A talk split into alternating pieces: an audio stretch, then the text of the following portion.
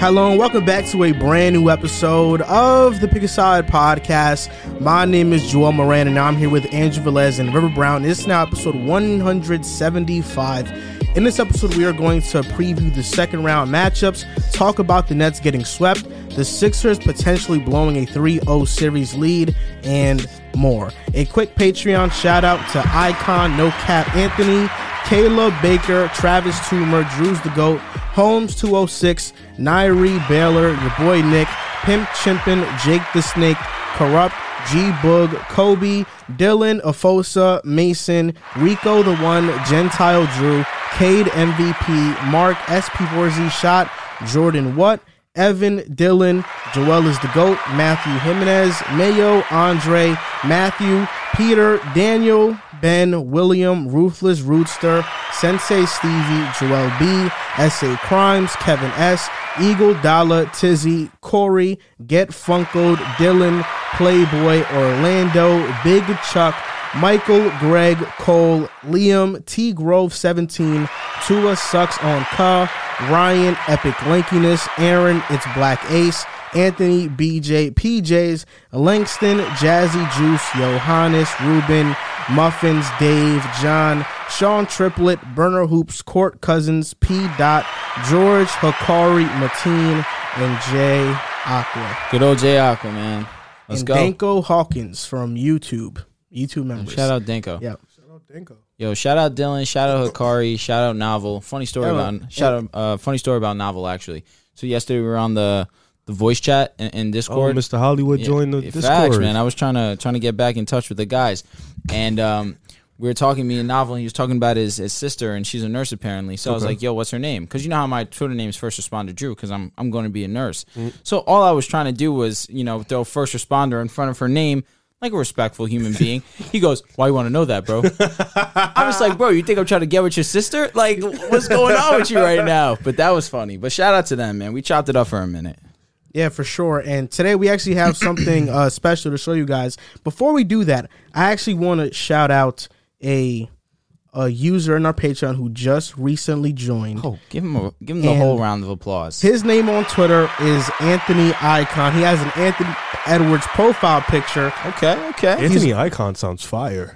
He's Anthony always Icon. that is hard. he's always active under my tweets, so I got to give him that shout That's out. real. And There I we go. appreciate everybody that's active on the Pick a Side Twitter, our Twitters, whatever Twitter. They've Thank been you going guys crazy. My Twitter been There we go. I told you. I told you your been time was coming. I told you your time was Yeah, coming. my, my shit been. I told y'all like once on Twitter, once you get that initial initial momentum, Nah, you OD. start to get All my followers. tweets, 10, 10 likes up, 10 likes up, and it just be growing, growing, growing.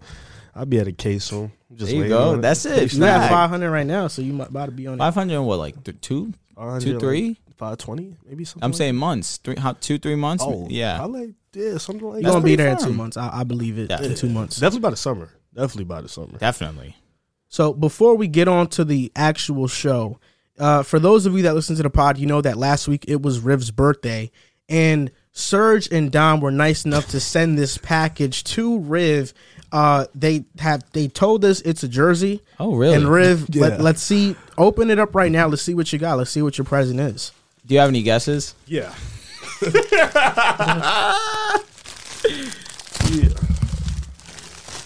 Jesus, I already know what it is, bro. Yo, if it's what I think it is, they're clouds.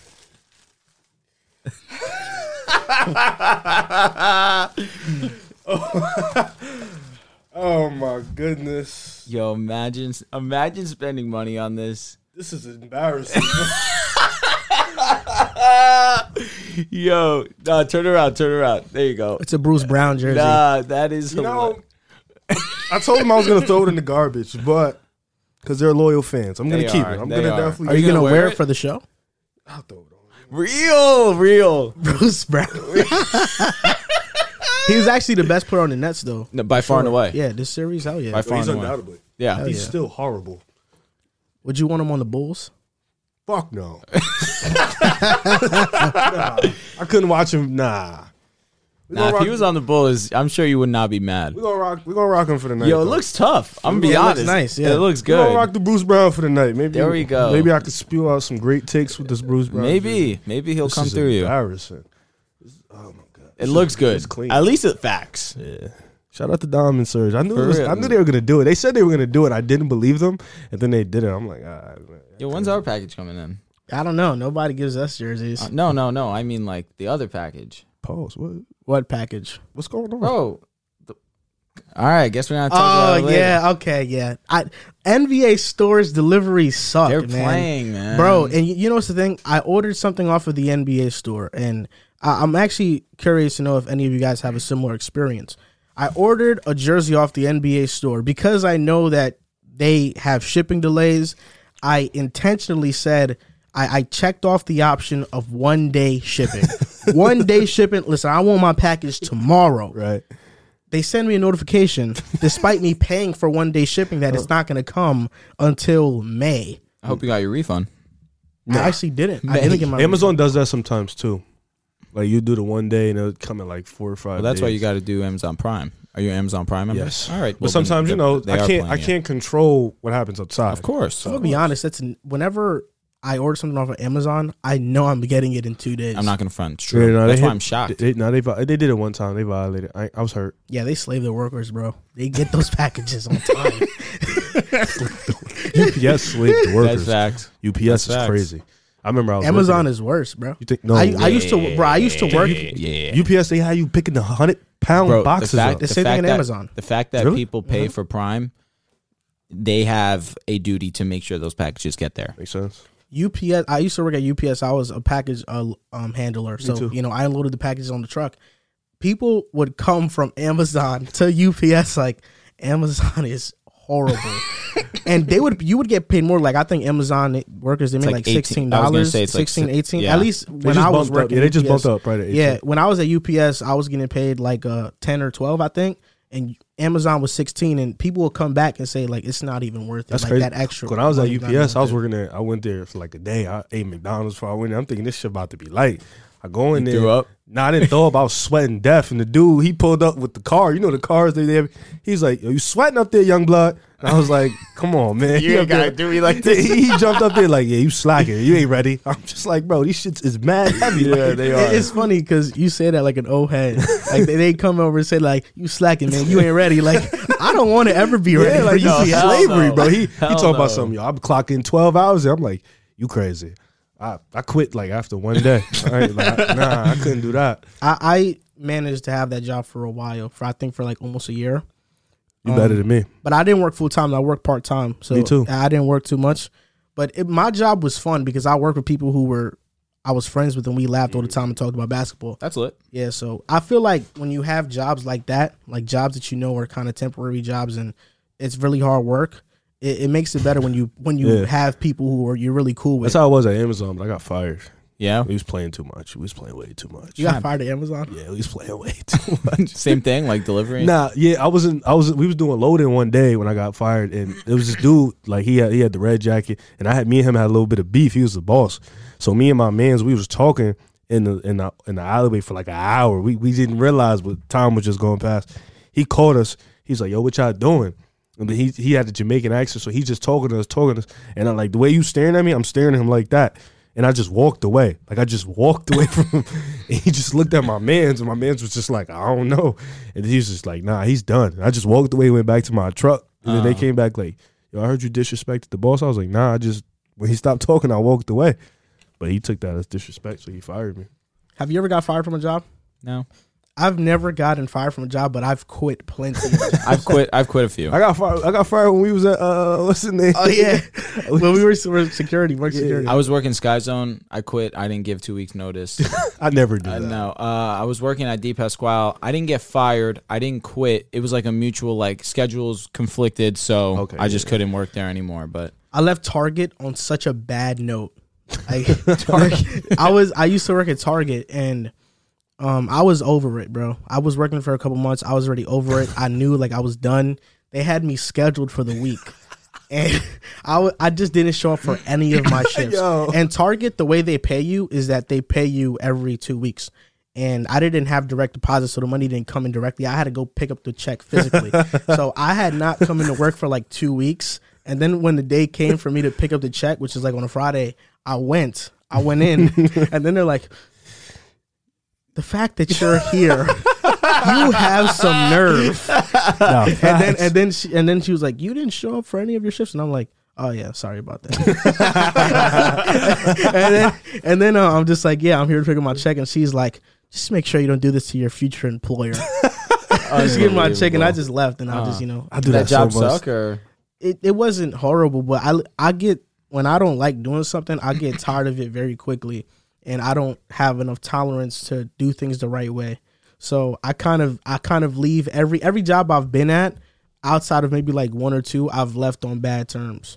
like I said, Like I, would just I just don't show up no more, bro. Yeah, yeah. I, I don't, I just don't, don't tell you up. I'm quitting. I don't tell you two weeks. I'm just not coming anymore. And I I do that because you know employers they are they don't have they don't they aren't obligated to give you a two weeks notice if they're about to fire you. They just fire you. yeah. So if I'm done with this job, why do I have to give you a two weeks? Oh no, I'm notice? with you. And then when you try I'm to with call me, I blocked everybody's It- number. Especially when it's like some rinky dink regular ass job. Yeah. N- No, no discredit to to Target. If you guys work at Target, shout out to y'all. what a wuss. No, you still gotta respect them because you know some people are really. Putting Yeah, everybody their time, got putting their their got work. their story, got their struggle. Gunna, you know? Gunna said it best. Uh, uh, Gunna, a it's nine, easy a for nine, Gunna to say a nine that. to five. that's cool. But But I'm making a- money's cool. Nine to five is cool, but d- don't you think that people who work at these like fast food places or They don't these wanna jobs, be like there. they kind of know that this is not where I want to. Of course, stop at. no, definitely. Like I want to, I want to advance. Definitely. At least I hope most people do. but my whole that. point being, I don't really care. Like, it, Yeah. this isn't the end all be all for me. Yeah. So that's really what I was Yeah. gonna say. I definitely, for anybody listening, I definitely don't judge anybody for working. no, at of course places. not. Of Because course I've not. worked at, I've worked at KFC, I've worked at Target, I've worked at UPS. I was gonna say I I've worked worked at Sky security, Zone. I've worked everything. I worked at Sky Zone for like three, four years. It's a trampoline place. yeah. I applaud you because I ain't working in no fast food ever in my life. No, that's crazy. I respect that. I worked real. at KFC before. How was that? I was eating grilled chicken in the freezer. they used to have them on. I, I used to like, yo, this grilled chicken go crazy. so Just in the KFC was good eats. Yeah, I only worked there for like a week though. Oh, why? Um, We're so off to it was like twenty minutes of just bullshit. I only worked there for a week because I just the, the the manager was I didn't like her. Like she was very bossy. I just wasn't with it. Uh-huh. And I don't know. It just was. I just I didn't want to work there. Like I was over it. So I worked there for a week, and then I just didn't show up. I was like, I'm done with this. Yeah. Hey, listen, not the worst thing, right? It the thing about Probably those- saved you from eating KFC like every single Yeah. day. and it's funny. ironically, I was very skinny at the time too. Yeah, I was very skinny at that time. and you were eating grilled chicken. That That's should have Yeah. put you in shambles if you went oh there every day. Oh my god, bro, your cholesterol would be toast. thing about that though is that um with the jobs that I just walked up and left for the most part, like you have to be smart about it too. Like if you know that you're not gonna or you don't intend to cross this path again, then it's okay. But like if you're actually like in your- a profession that you want to do, like let's say you're an accountant and you have an accountant job at like I don't know H and R Block or whatever, you know you probably should put your two weeks notice in for that. For sure. But if it's like a regular job like that, like a fast food place, like eh, I would just walk out. Because it's one Like, of those that if you put it on a resume, like, can we contact your Yeah. employer? I tell them no. don't should call. say yes. no, don't because call. they're never going to call. They're never going to call.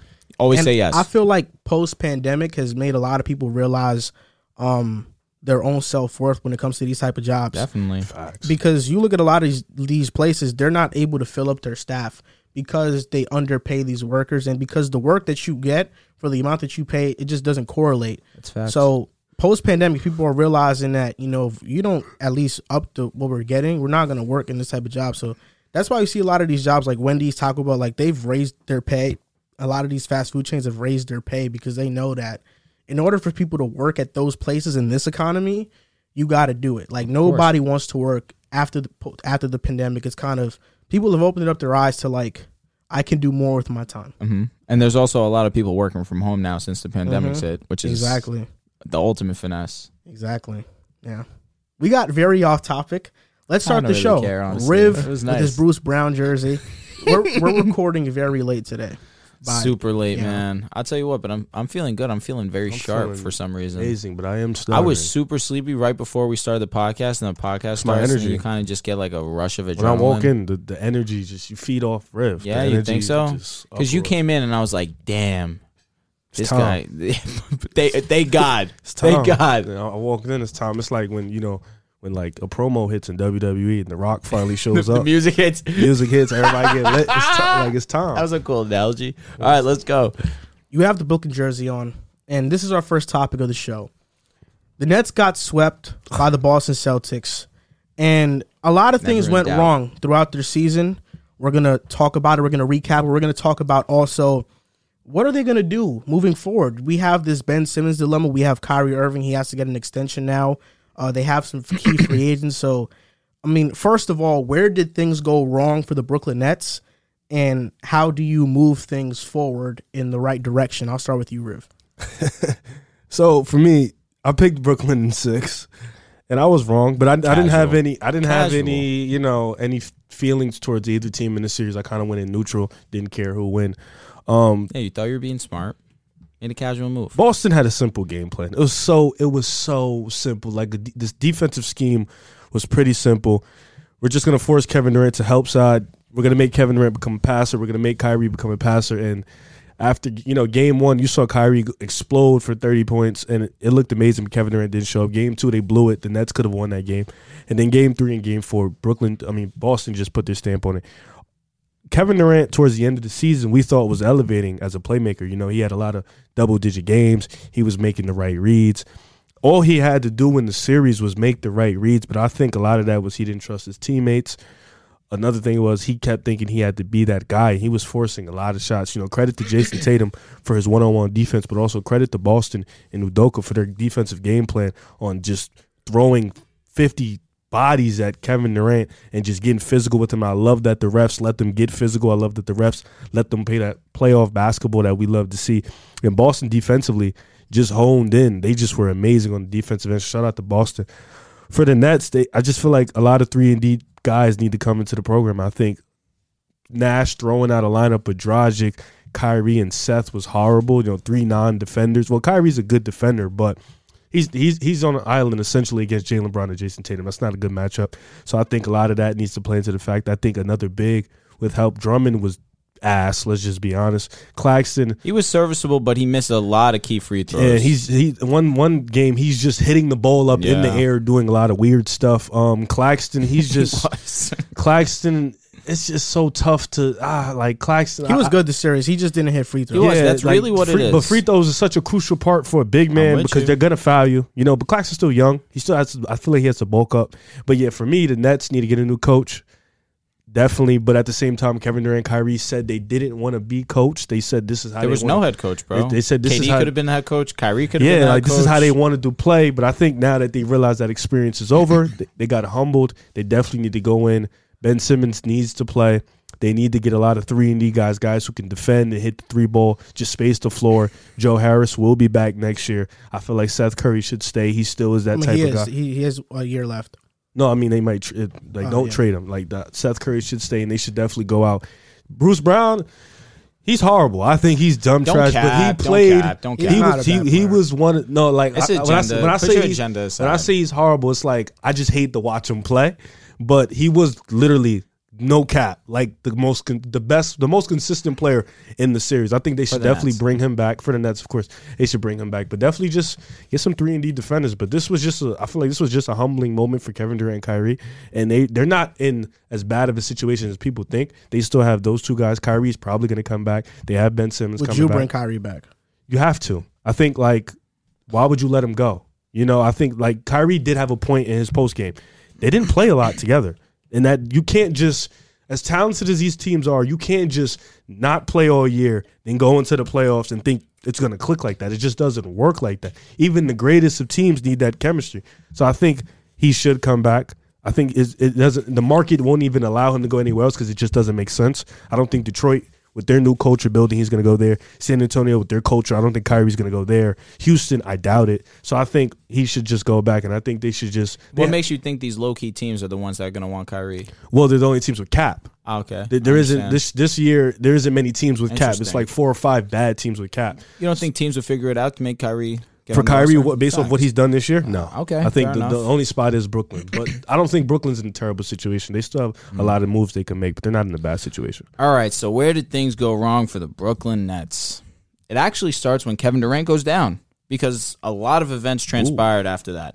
You had James Harden playing by himself because Kyrie couldn't play because of the vaccine mandate, and Harden realized the supporting cast around him was not ideal, not fit to really compete at a high level. So Harden becomes disgruntled. Now Harden wants a trade, and suddenly Harden's now off the Nets and now on to the 76ers. And now you get Ben Simmons, you get Seth Curry.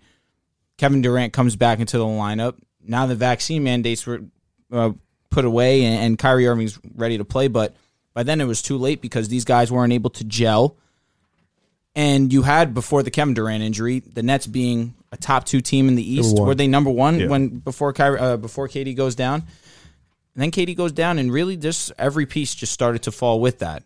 And Kevin Durant coming back, he still wasn't able to to get the team fully back to what they were. They were playing very inconsistent basketball. Where some nights him and Kyrie were out of their out of their minds, playing ridiculously great, and then some nights they just looked like shell of themselves defensively. Were were were nowhere near where it needed to be to to really compete at a high level.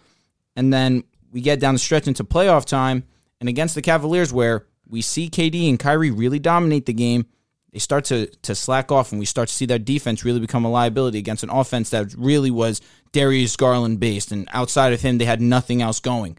So that was a red flag for me. Defensively, they had always had red flags for me. Offensively, I shouldn't have been thinking about KD or, or Kyrie's uh, scoring talents or uh, abilities at all because that was supposed to be a lock. Now here we go. We come into the series against the Celtics, and you can't get KD and Kyrie on the same page on the same night. Game one, Kyrie Irving was out of his mind. Was probably the best performance by a Nets player in the series. I'll give KD his flowers for what he did in, in Game Four, but down the stretch kind of ruined it for me. And then Game Two, both KD and Kyrie are relevant. Game Three, KD and Kyrie are irrelevant. Game Four, KD was was great for a majority of the game, but we see Tatum go get Smoked them free throws. he fouls out. You would think that here are the Nets with a, a, a strong opportunity to at least take one. Can't close the game, and somehow without Jason Tatum, the Boston Celtics win. Of four games, there was a point differential of 17 points, which is telling me that every single game the Nets had an opportunity to win. Yep. And, and they folded. When you have KD and Kyrie, right? Kyrie was on record saying, "I finally got someone I can look at and say, yeah, he can make the shot too." Right? He said that, and you weren't able to close the series out. You weren't. Excuse me. Forget about the series. You weren't able to close out games, especially when Tatum wasn't even on the floor for one of those. A lot of it stems from from that moment with Kevin Durant going down because then we started to really see the Nets for who they were because Kevin Durant wasn't able to to mask all the imperfections of the squad. And clearly there was a lot of imperfections on this team. But credit to what the Celtics had done. I was very consistent. I've been consistent since the All Star break. Credit to Riv, but unfortunately, he has now passed the torch of the, the Boston Celtics over to me since he incorrectly chose the, the Brooklyn Nets to win this this series. Unfortunately, but the Celtics played excellent defense. Offensively, I wouldn't even say they played great offensively. Where Tatum had his struggles defensively, he was absolutely unbelievable. The performance that he put on Kevin Durant defensively, Grant Williams, the performance that he put on on Kevin Durant was excellent. Al Horford has to get his credit. He played great the entire series. Jaylen Brown down the stretch of that game when Jason Tatum goes out, Jaylen Brown steps up huge. It was a great team effort by the Boston Celtics, and it's going to be very exciting to see them in the next series versus Milwaukee. the Celtics are for real. They're legit. They're No a doubt. contender. We'll talk about them more later on in the show. Um, everybody is branding the Nets as this colossal failure. Um, because they did sign KD and Kyrie. I disagree, and the reason why I Come on. disagree is because Come on, how the can you expect defend that? this is why the expectation for KD and Kyrie is to win a championship. That's the expectation. But it's a bit different than a situation like the Clippers when they got Paul George and Kawhi Leonard. Because the Clippers, when they had PG and Kawhi that first year, they were healthy. They blew a 3 1 lead to the Nuggets. It was supposed to be Lakers versus Clippers in the conference finals. Lakers lived up to that bargain. The Clippers did not. They blew the 3 1 lead. When I look at the Nets, yes, in the history books, it will be looked at as a colossal failure. But when you look at the events that have transpired, first year you you you unite James Harden, Kyrie, and Kevin Durant. Kyrie is injured for the majority of the season. KD's in and out. Harden is the most consistent player, but then he goes down later in the season with a hamstring injury. In this in the first round, they all play. They wax Boston. They they look unbeatable. Versus Milwaukee, James Harden now can't Yeah. play. Kyrie Irving and KD are, are running it up on Milwaukee. Now Kyrie gets injured. Now James Harden gets get comes back on a grade two hamstring, which we're looking at now might have potentially um, hindered his career. And they were injured. But we all know last year a healthy Nets were probably winning it winning the championship because they were because Harden and Kyrie were not healthy, they did not win. despite their flaws defensively, despite their flaws roster construction wise, last year they would have won had they been healthy. Then you look at this year. Kevin Durant plays at an MVP level to start. You can tell James Harden is still recovering from his hamstring injury. He hasn't been the same since. We still look at James Harden like, where is the Harden of old? Kyrie Irving, this vaccine mandate in New York has he wasn't able to play home games. I look at the Nets and I just look at a bunch of drama, injuries, drama, and things out of their control in terms of politics wise. They were never able to fully mesh. Now they do have some holes in the roster. I think the offseason by me and many was overrated. Paul Millsap proved to be Cooked. an unproductive player. Had to know. They brought back Blake Griffin and he played solid minutes, but for some did. reason Steve Nash didn't play him down the stretch. The offseason for the Nets was Patty Mills, Blake Griffin, Lamar- LaMarcus Aldridge, and um I'm and Paul Millsap, I believe, if I did not mention him. That was the offseason for the Nets. All these guys at this point in their careers, one, not a great fit next to KD and Kyrie or Harden if you're trying to build something. It felt like the Nets just threw out a bunch of names, a bunch of old names, and thought it would work when it was clear they needed more perimeter depth. They needed more shooters. They needed more spacing. And I don't think outside of Mills, they didn't bring that in free agency. Joe Harris's injury also hurt. That was their best shooter. sure. He was shooting 46% from the three before he went down. So when I look at the Nets, I'm like, okay, they never had the opportunity to fully be healthy and mesh for a period of time. When we look at those 2019 Clippers, people were talking about that team like when Kawhi and PG and Pat Bev are like when they're all healthy, they don't lose. And then they blow the lead to the Denver Nuggets 3 1. So that's why for the Nets, I feel like there is some leeway because there's just a bunch of stuff out of their control that happened, and injuries was a main part of that. Steve Nash, I, you know, I'm not a fan of Steve Nash. He was dealt a bad hand, and I don't, think you know, there's a, you have to be fair to Steve Nash as well. But looking at this series, Kevin Durant played the way Kevin Durant played when he was in OKC. He's just isoing. You look at this series, it was a lot of KD and the Nets offense. You would see times where they wouldn't even pass it once. They would just shoot a shot with 20 seconds left on the shot clock. That's not winning basketball. They didn't pass in this series. Kevin Durant, the adjustment for him, people were criticizing him for not being overly aggressive. The adjustment for him was to be passive and to pass the ball and to be a playmaker. In game four, he did that. He had nine assists, but he did it way too late. He didn't trust his teammates. And I mean, do you really trust him when the corner guy you're looking at is Bruce Brown? Not so much, but there were times when you would see KD dribble on the elbow. He'd see two defenders come at him. Goran Dragic's open at the corner, and KD settling for a jump shot. I trust Goran Dragic to hit that, hit that shot. or Seth. Yeah, or Seth. I don't know about that. Not this series, at least. No, Seth You was can't- open. You, you I'm can't- not saying this series. even, but you still have to make the right basketball play. I agree. And Seth I is a agree. He was career. He was a, no-show this Seth series. is a career forty percent. Like make the right basketball play. Think about it. I would rather a Seth open three than a contested midi. I'm gonna I'm be not honest. with disagreeing, but. So his opportunities. got to make Can- the right But play. and then you know we don't even we haven't talked about this enough. I think in terms of everybody's so focused on Kevin Durant because the first guy is the fall guy. Of course. Game one, Kyrie went insane. He was non-existent Irrelevant. for all the other games. Irrelevant.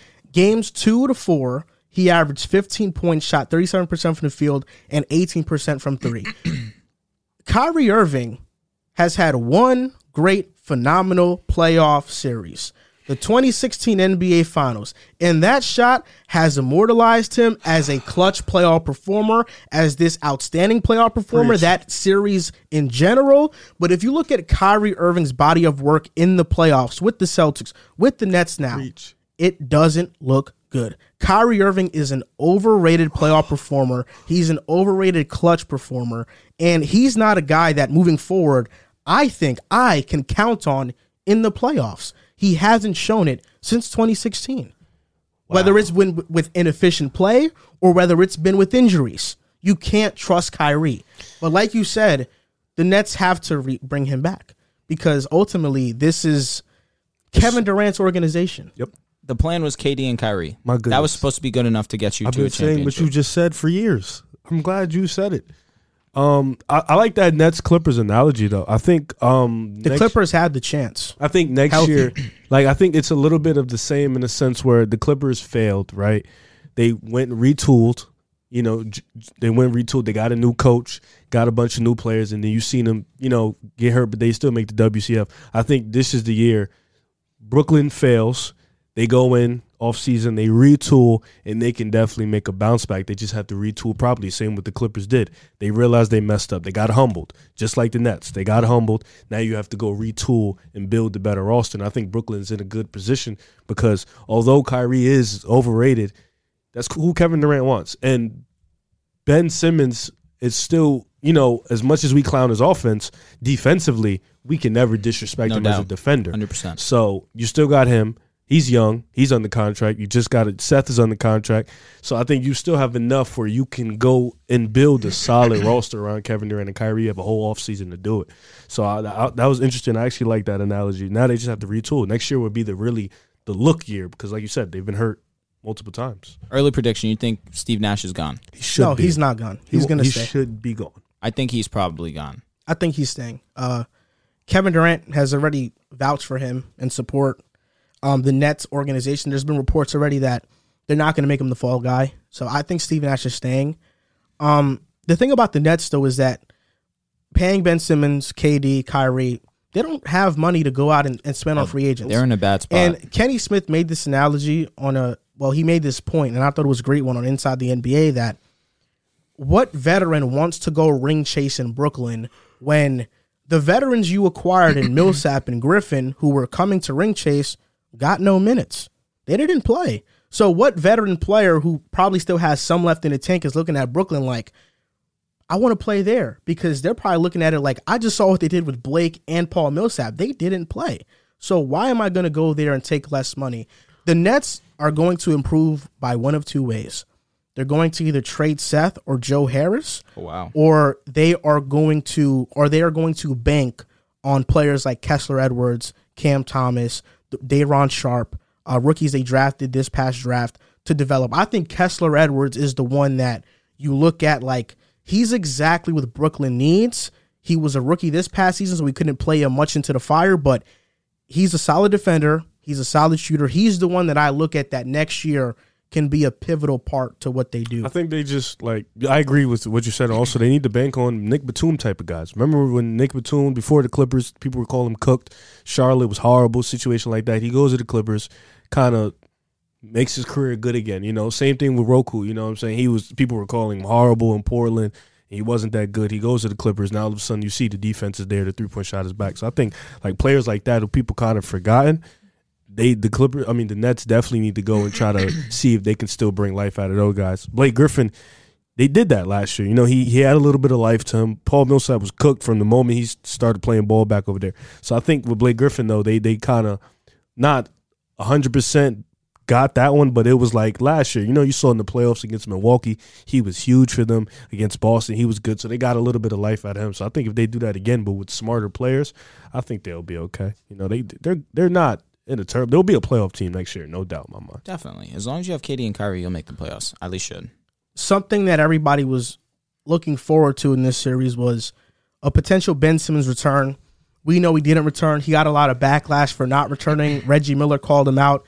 Uh, people were calling him weak for not returning. Now, the Nets and Sixers made the trade. Ben Simmons for James Harden, essentially. The Nets did get Seth Curry, Drummond, and two first round picks along with Ben Simmons, and the Sixers got Harden and Millsap. Looking at this trade, did both of these teams lose it? I'm going to be honest.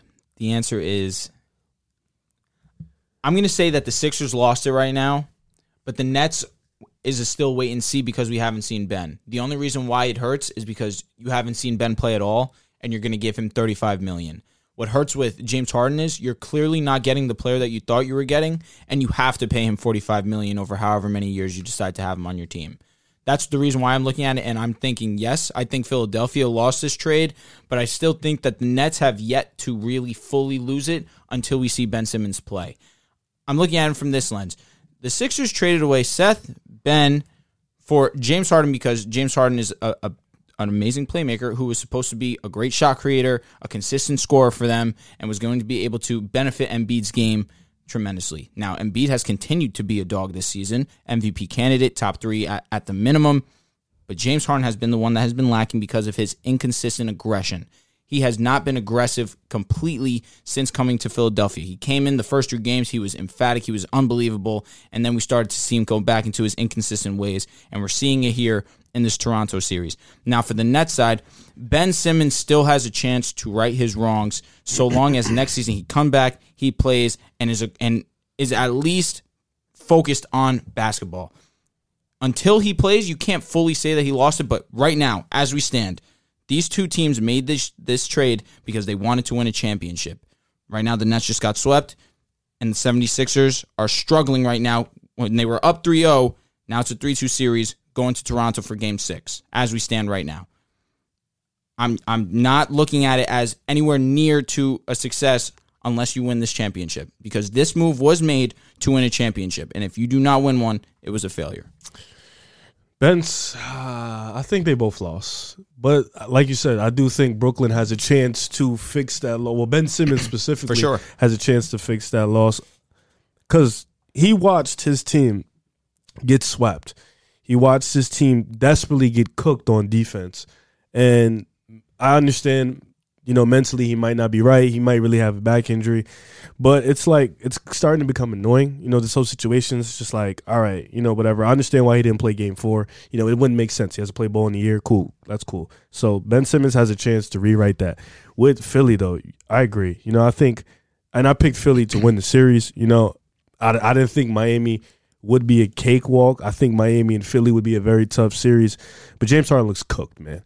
But I did. I was reading a report earlier today about one of his trainers were talking, and he was like, James Harden still didn't. He's still like injured. You know, James Harden still the hamstring is still bothering him. So they say next this offseason he'll have a full offseason of fully recovering from the injury. But you know, as great as a playmaker he is, he's just he's not living up to that number two guy. They're not even asking him to be a number one guy. Joel Embiid is that easily. They're asking him to just be an effective scorer. And his his scoring just has taken a big dip, and it really sucks because you know Harden was one of the best players in the league, and this could have really turned Philly into a championship contender, but. Nobody's taking Philly serious because, well, one, nobody takes Doc Rivers serious, and two, nobody's taking Harden's, you know, scoring ability serious. And the, although Maxey has looked great, you know, Tobias, he started great. He was. We're he, gonna get into it, so let's not. Yeah, he he looked great. You know, Tobias has been okay. You need Harden to be that 100% guy. Like it, those two. Maxey's still young.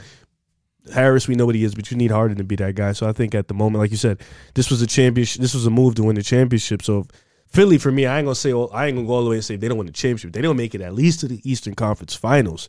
This is definitely a failure for me, and I think he'll be back next year because it just doesn't make sense to go anywhere else. Am I wrong by saying this move was made to win a championship?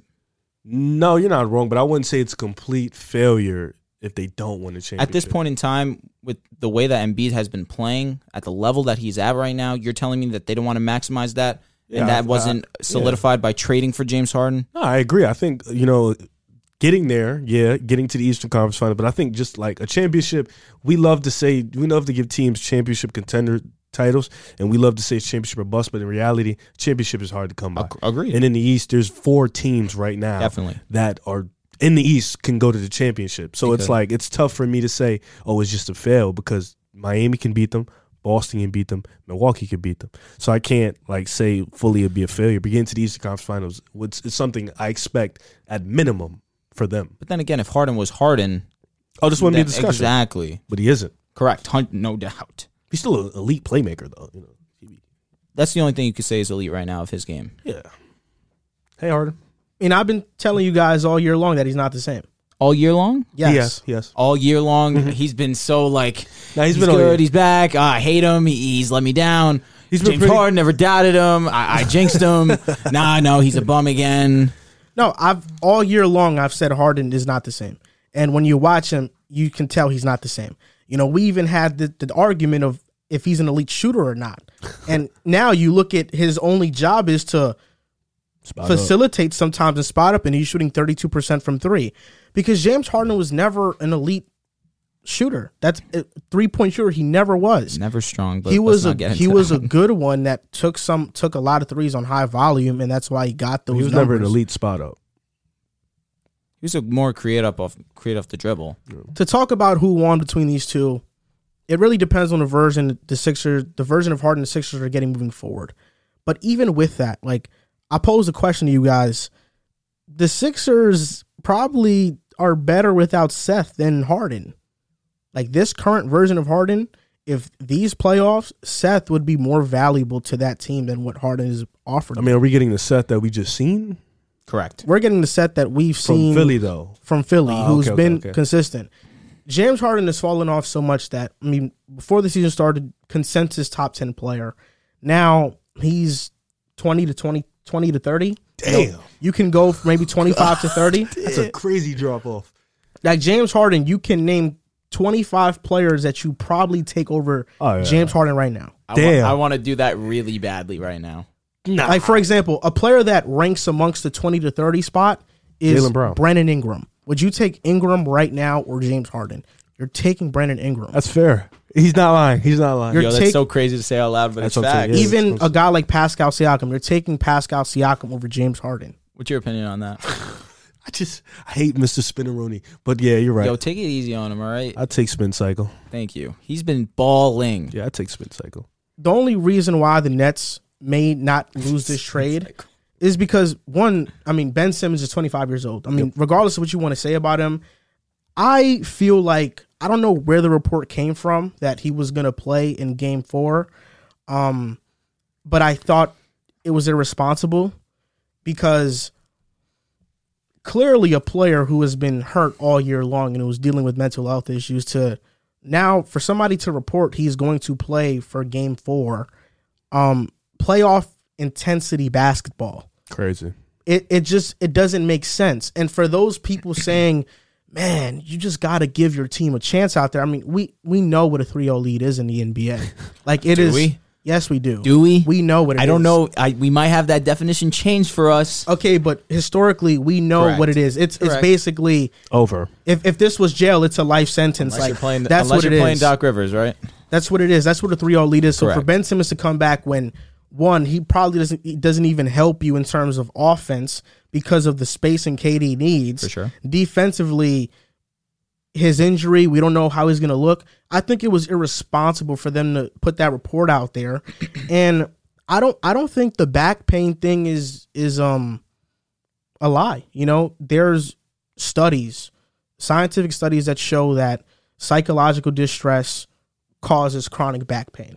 So Oh, really? Okay. yeah, like it it's Come on, man. Let's just not dig too deep into that. I, I'm look, it's just a fact, and I don't know how Ben Simmons is That's feeling. crazy. Feeling maybe this is all a facade, maybe it's not, but I feel like you have to give him the benefit of the doubt. You know, I, I think a lot of people now they feel like just because these athletes make a lot of money, they are immune to emotion. Uh, Paul George spoke about it in the bubble when he, you know, didn't play to his level, and Ben Simmons has experienced that for. I mean, he's experienced that at a grander level. But you know what's great about Paul George and, and why he has my ultimate respect is because he spoke out and then he balled. Now Ben Simmons can have what has transpired be okay so long as he comes back and he balls. That's the difference right now. I just feel like it went from I don't want to play here no more to now I have I have like stress when you finally get out of there. No, I have back pain now. Well, because of the, the stress. Yeah, correct. I, I think it's just like the timing of all of it is still a little weird. But I'm gonna give him the benefit of the doubt. it's again. foggy. It's foggy, Yeah. that's why I don't want to speculate too much on it. But we also have to understand when talking about when answering the question, winning and losing. Yep. We have to understand why these teams made the trade. The Sixers made the trade to win a championship. Definitely. They traded Ben Simmons. They waited to trade Ben Simmons until a player like Harden or Dame became available because they didn't want a Malcolm Brogdon or or they didn't want a I would even say yeah Fox. They didn't want a Harrison Barnes. They didn't want these guys. They wanted Harden. So they made this move to get that guy Correct. to get over the hump.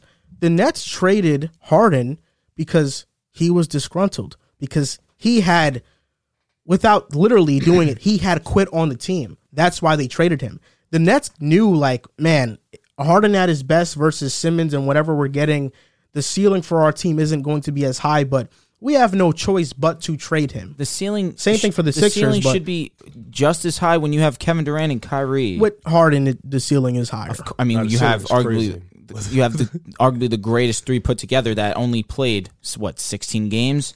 My point being is you still have KD, you still have Kyrie. That should have been more than enough. And, and Daryl Morey went on a bunch of interview sprees and talked about how he has to maximize Embiid now. For So he has to get That's the he has to make the perfect trade when trading Ben Simmons, and he thought it was Harden, and he has not No, been yeah, the player. Morey did his job. I think Morey for sure he has to maximize Embiid. I think he did the best move at the moment that he could have done. So, Yeah.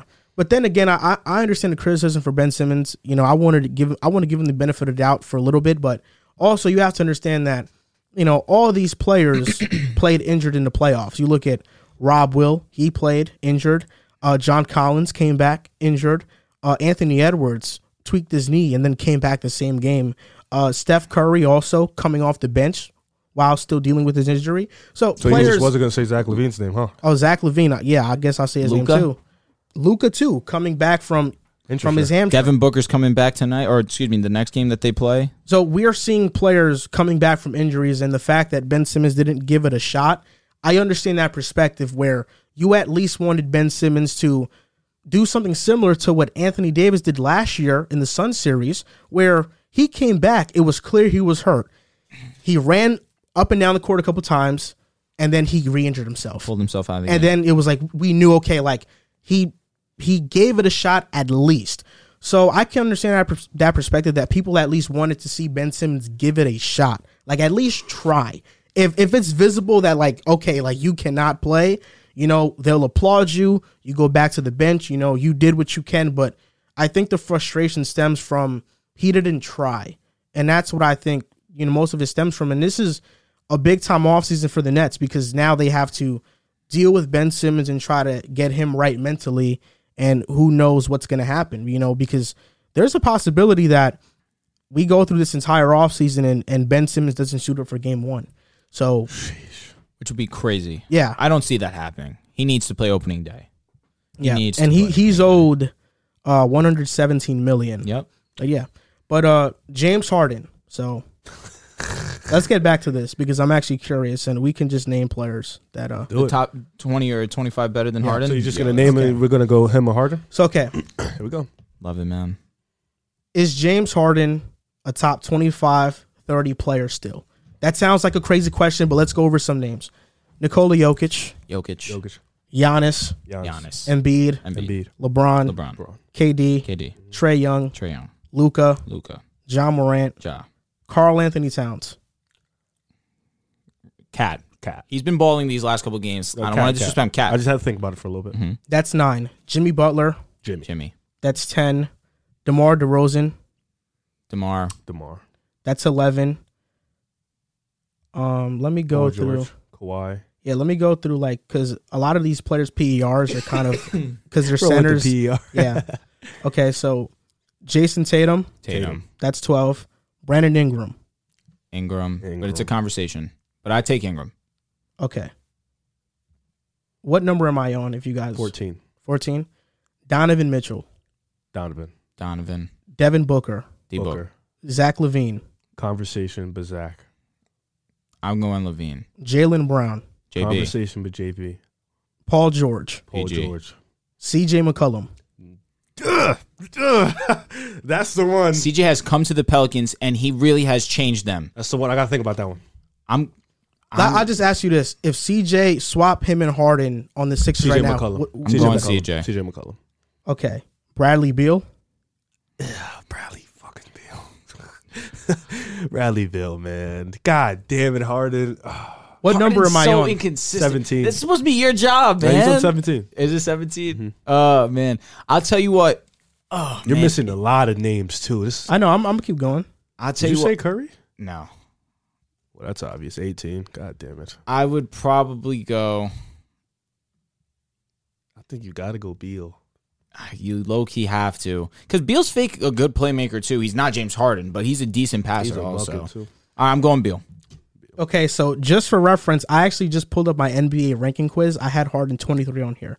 So this is going to be much easier for me at least to keep up with these names. Let's do it So again. I'll just do it through through one through whatever I have here. Do it. So Giannis, Yes. Giannis, Jokic, Yep. Jokic, Steph, Steph, Embiid, Yep. Embiid, LeBron, LeBron, Luka, Yeah. Luka, Tatum, Yep. Tatum, KD, KD, Kawhi, Yeah. Kawhi, PG, Yep. PG, Dame, Yep. Dame, Ja Morant, Yes. Ja, KAT, Yeah. KAT, A- AD, Yep. AD, Jimmy Butler, Yeah. Jimmy, Trae Young, Yep. Trae. Devin Booker, Mm-hmm. D-Book, DeMar DeRozan, Mm-hmm. Demar, Zion Williamson, Mm-hmm. Zion, Jaylen Brown, JB.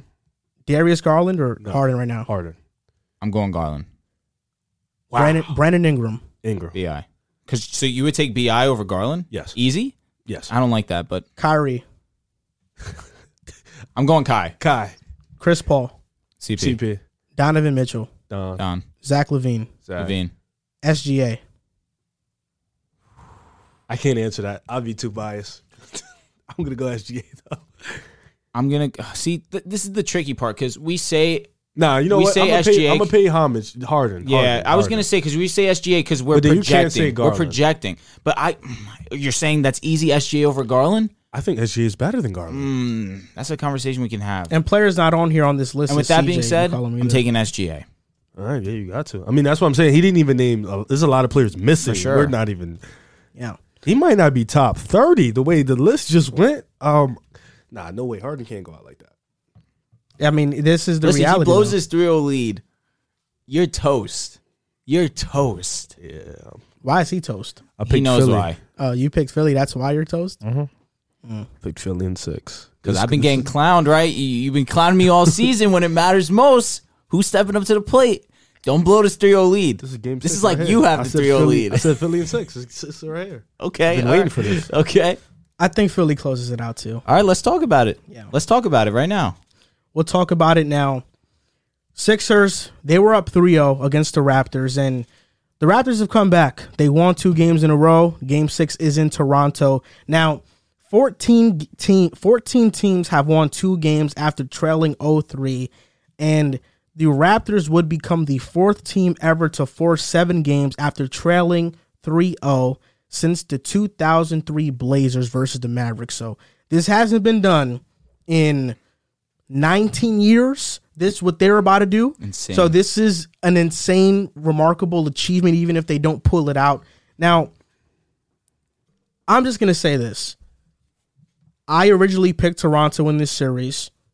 Sixers look dominant. I thought this series would should be 3-2. I didn't think the Sixers should have got off to a 3-0 lead. Now, I think what's really helped Toronto, like just flat out, is Fred VanVleet being It's out. crazy you're going to say that. Um, but Scottie. Scottie Barnes now being the point guard and them going to a lineup where everybody is six five or taller. That length and size has really bothered Philadelphia. And Fred VanVleet, although he is a pesky defender, he did get hunted down on mismatches because he is short in stature. And he's a player that has been injured, frankly, since the All Star break, and he hasn't fully recovered from that.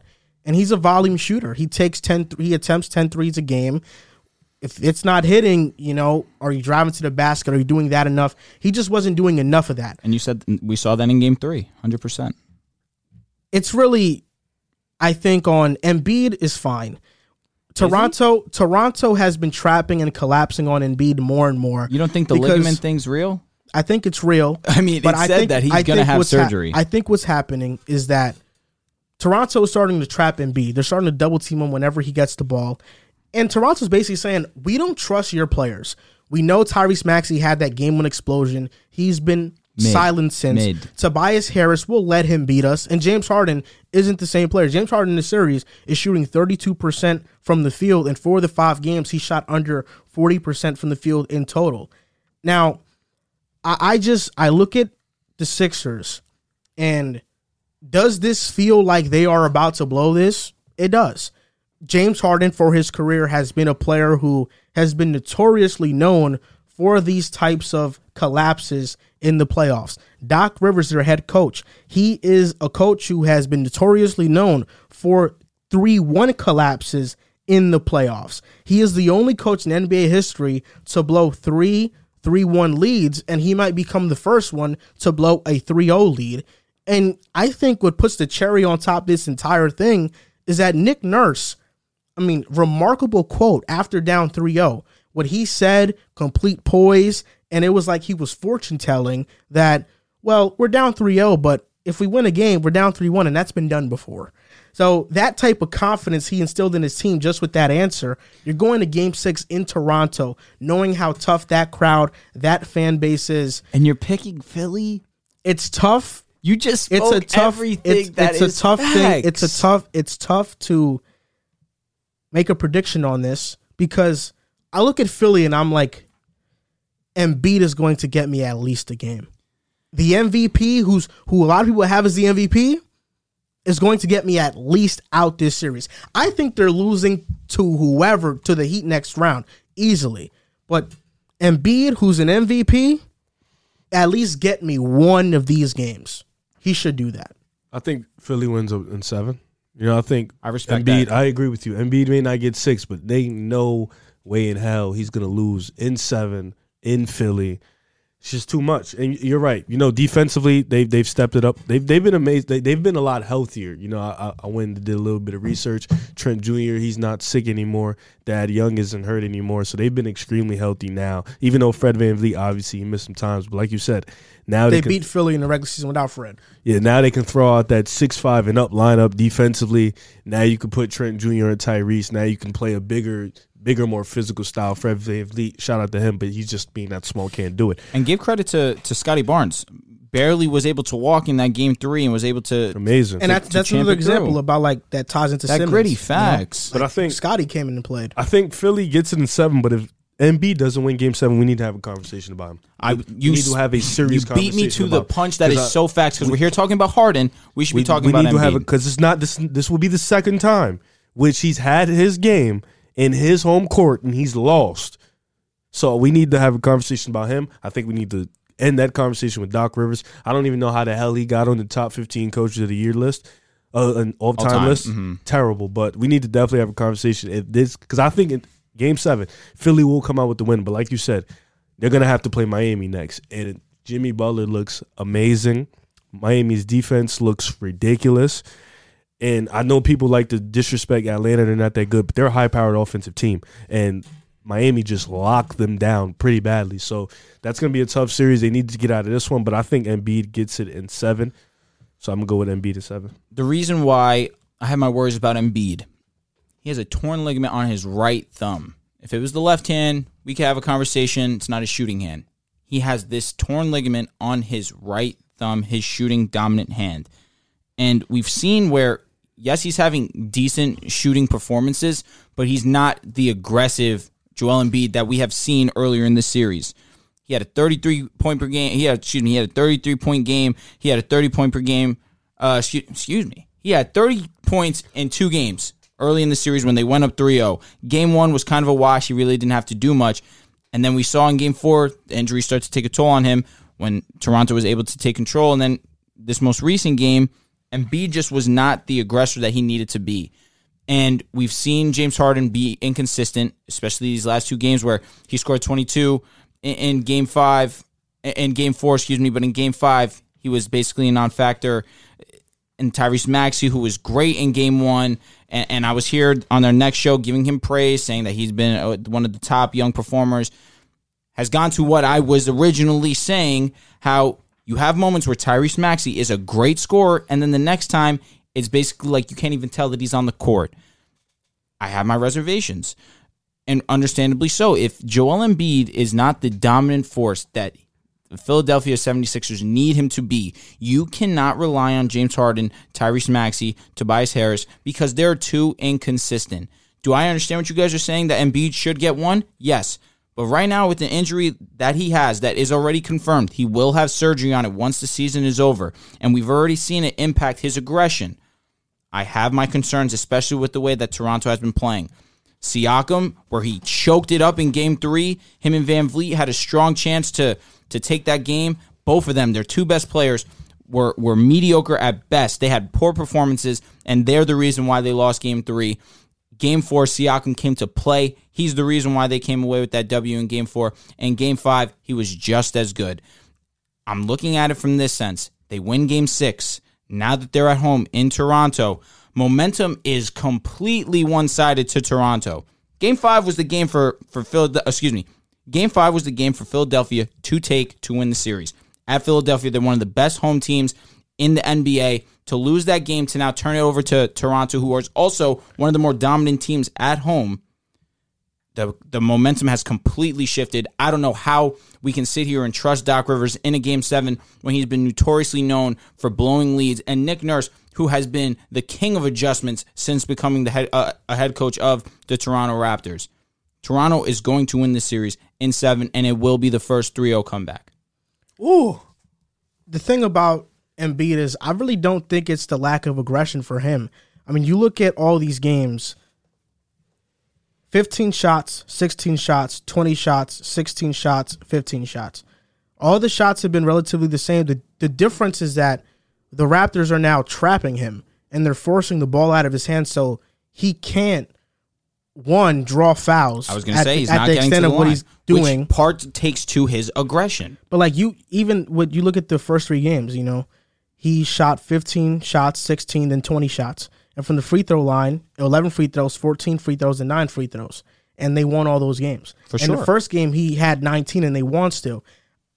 Game four, to me, I thought it was terribly officiated. I thought Philadelphia should have won that game. Um, but, I mean, Tim Donaghy, who is notoriously known for um, betting on Bet- rigging, uh-huh. rigging games, rigging the outcome of games, he said that the NBA refs and the NBA they deliberately officiate game fours that have one team up 3-0 differently because it generates the league more revenue. I thought game 4 the missed calls on the Sixers I mean James Harden, yes, he's not the same player he once was. I am seeing him get harassed. I am seeing him get hit. I am not seeing any fouls called on James Harden and I thought that game wasn't officiated right. And when you talk about one of one game being officiated in favor of the Raptors and they win that one, I mean, winning game five, I think is okay. The Raptors win it. I think that was a wake up call for the Sixers. And game six, I think they're gonna win. You know, I think Sixers and six still. I think they're going to win this this upcoming game. They're going to win in Toronto. I'd be shocked. yeah, I think they win in Toronto. I would be shocked. Yeah. I'd be pretty like, oh shit, if they win in, in Toronto. Again, it's all predicated on Joel Embiid being Joel Embiid. The other guys, man, they got to step up. I also think that uh, not having Matisse Thybulle out there helps their offense when they do trap and beat because now he can pass it to somebody who can shoot. So Make a not having Matisse Thybulle and now having more shooters out on the floor, I think it's going to help Philadelphia. Uh, but yeah, I think they're going to win six. I I don't I I not buying it's going to happen. It's a shame, man. You're on the right side of history originally. Well, the odds are that it's not going to happen. Of course, but you know, sometimes you got to take a gamble. And what Oh, my good- eyes have been telling me good is gamble. that Toronto has been the better team these last couple of games. Good gamble. What your eyes are telling you is that Toronto has they had one game where they were they outplayed the Sia- Sixers. Siakam was the best player on the court in Game Four. Okay, but as a team, the Sixers And, outplayed and the Game Raptors. Three, and listen, I have to give credit to OG Anunoby, who has since Game Three on has been tremendous for the Raptors. His efforts defensively and offensively has been hitting big time shots. Not a, a strong, dominant scoring performance numbers wise, but when you need him, he's hitting shots down the stretch, and defensively, he has been fantastic since Game Three on. That's another one we got to give credit. However, we can't look at it from the lens of solely from the fact that they went down 3-0 and game four Siakam put on a performance of a lifetime. OG Anunoby was great as well. Scottie Barnes just being out there alone, his presence is felt. This team is different. I mean, I understand what you're saying, but Embiid's defense in Game Five wasn't good.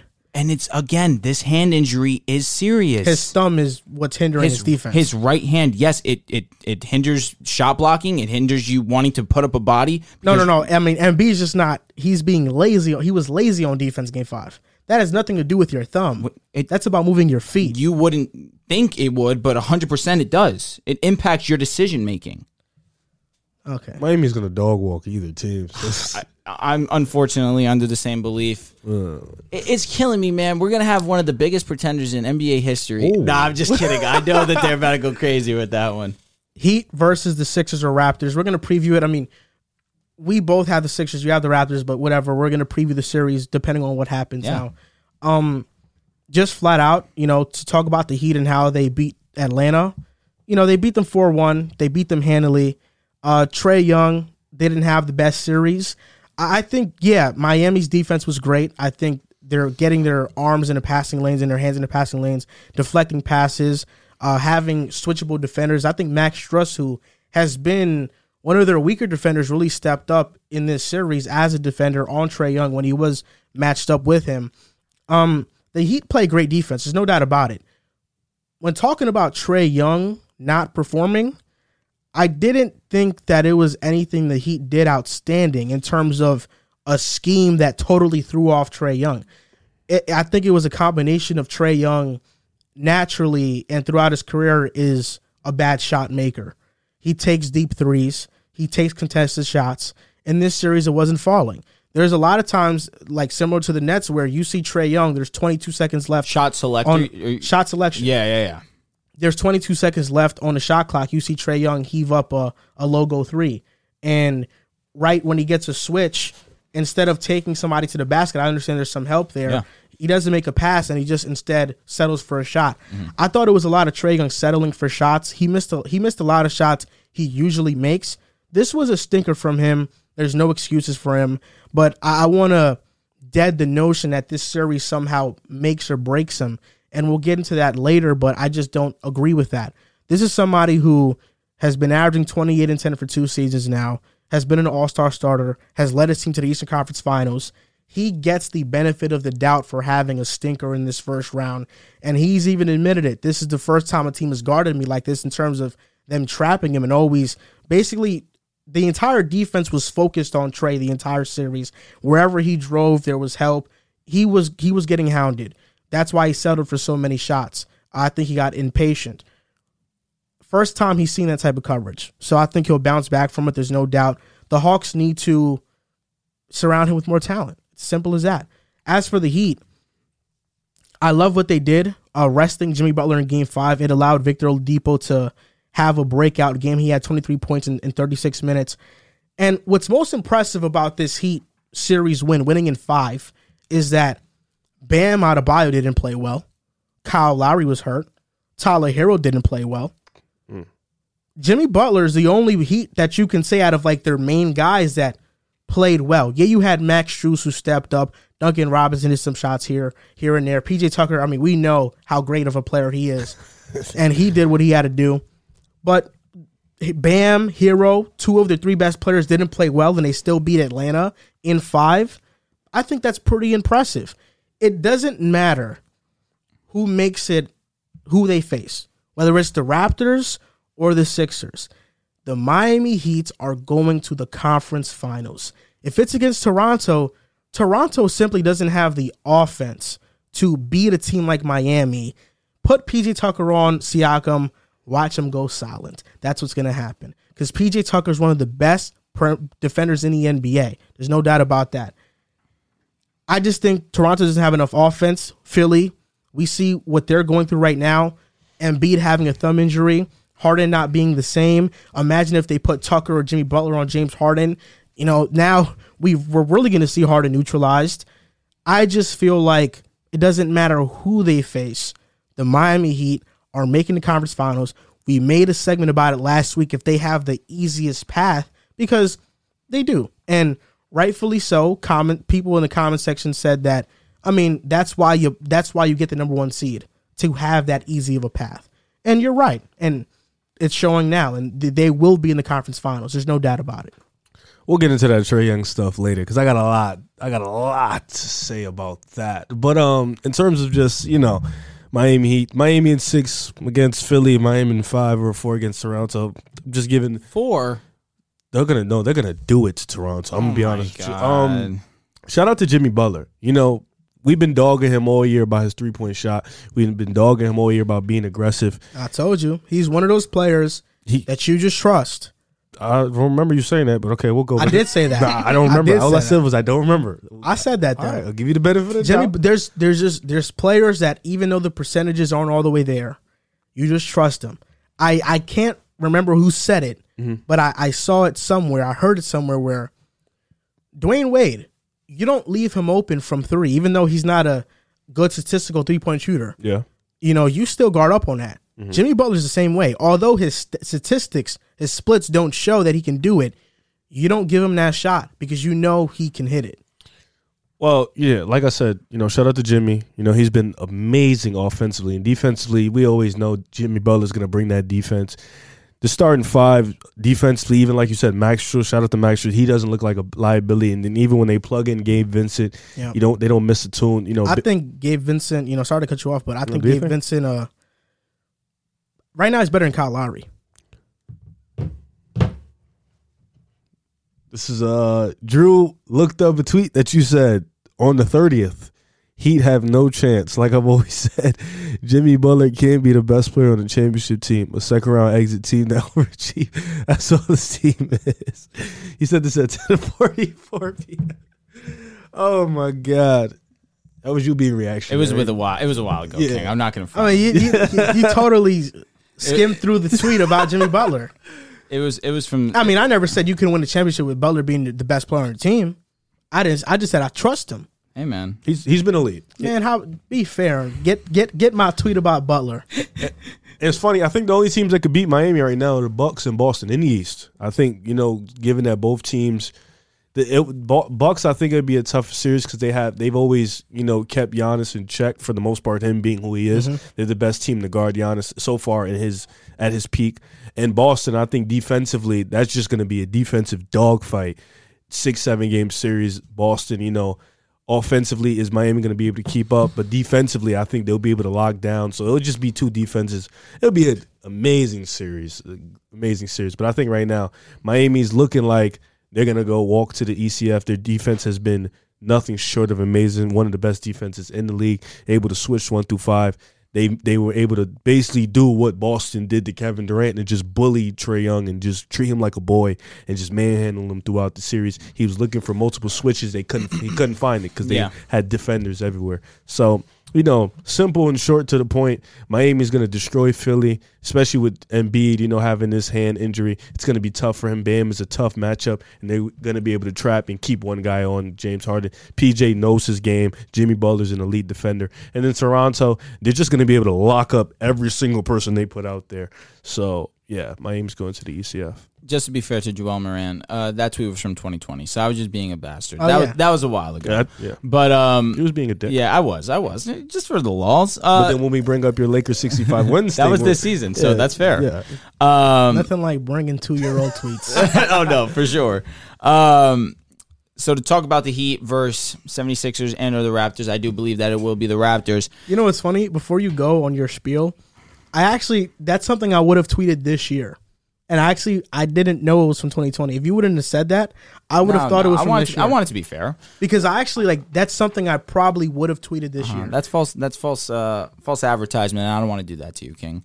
But um, the Heat are an interesting team because I'm looking at the performance that they put forward on the Hawks, and I wasn't really blown away by their performance. I will acknowledge that they did win in five, and that's very impressive. But I'm not overly. I'm not overreacting to their performance against the Hawks because from watching back the games, Trae Young really was just not in a mindset that I was expecting him to going into this series, where it seemed as if he was rattled. He said it that this is the first time that, or this is the first time in a long time that he's faced a defense that has has pressured him the way that the Miami Heat have pressured him. And, from watching it, yes, there were some moments where they were really trapping very well on Trae Young, but in certain moments he's seeing the the help defender, and that's more so in his head than anything, and it's it's forcing him into a bad shot. And I feel as if when you're a superstar, when you are at that level, the other team is not really messing you up. You're the one messing yourself up. Because in practice, you're making same shots over and over and over again. You rarely miss in practice. When it comes to game time and you're at that level, the only one really hindering your game is you, your mind. If you can stay out of your own mind, you usually ball. That's where the superstars really elevate themselves and, and separate themselves from the from the rest of the pack. And and you have Trae Young, who last season really exhibited that in every series that he was in. But but this year against Miami, he seemed to be a little bit more passive, really rattled at times, and, and that was really surprising to see. So for for that for for getting Trae Young rattled, I guess I have to give Miami their respect. But offensively, I still have my concerns. Jimmy Butler went on a rampage. He was fantastic, averaged over 30 points. But you look at the rest of the team.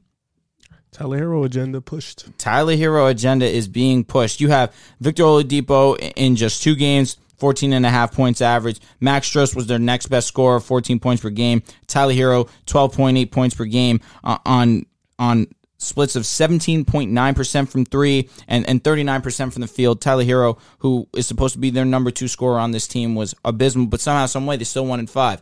And and I'm looking more so in the lens of Atlanta just does not have the guys. If you want to put Trae Young on a squad where he is he is the smallest guy in the court, you need to surround him with bodies. You need to surround him with guys that are going to play defense and, and guys that are going to protect him when it comes to the defensive end of the court and guys that he can trust to facilitate the ball to. Right now, they just don't have that.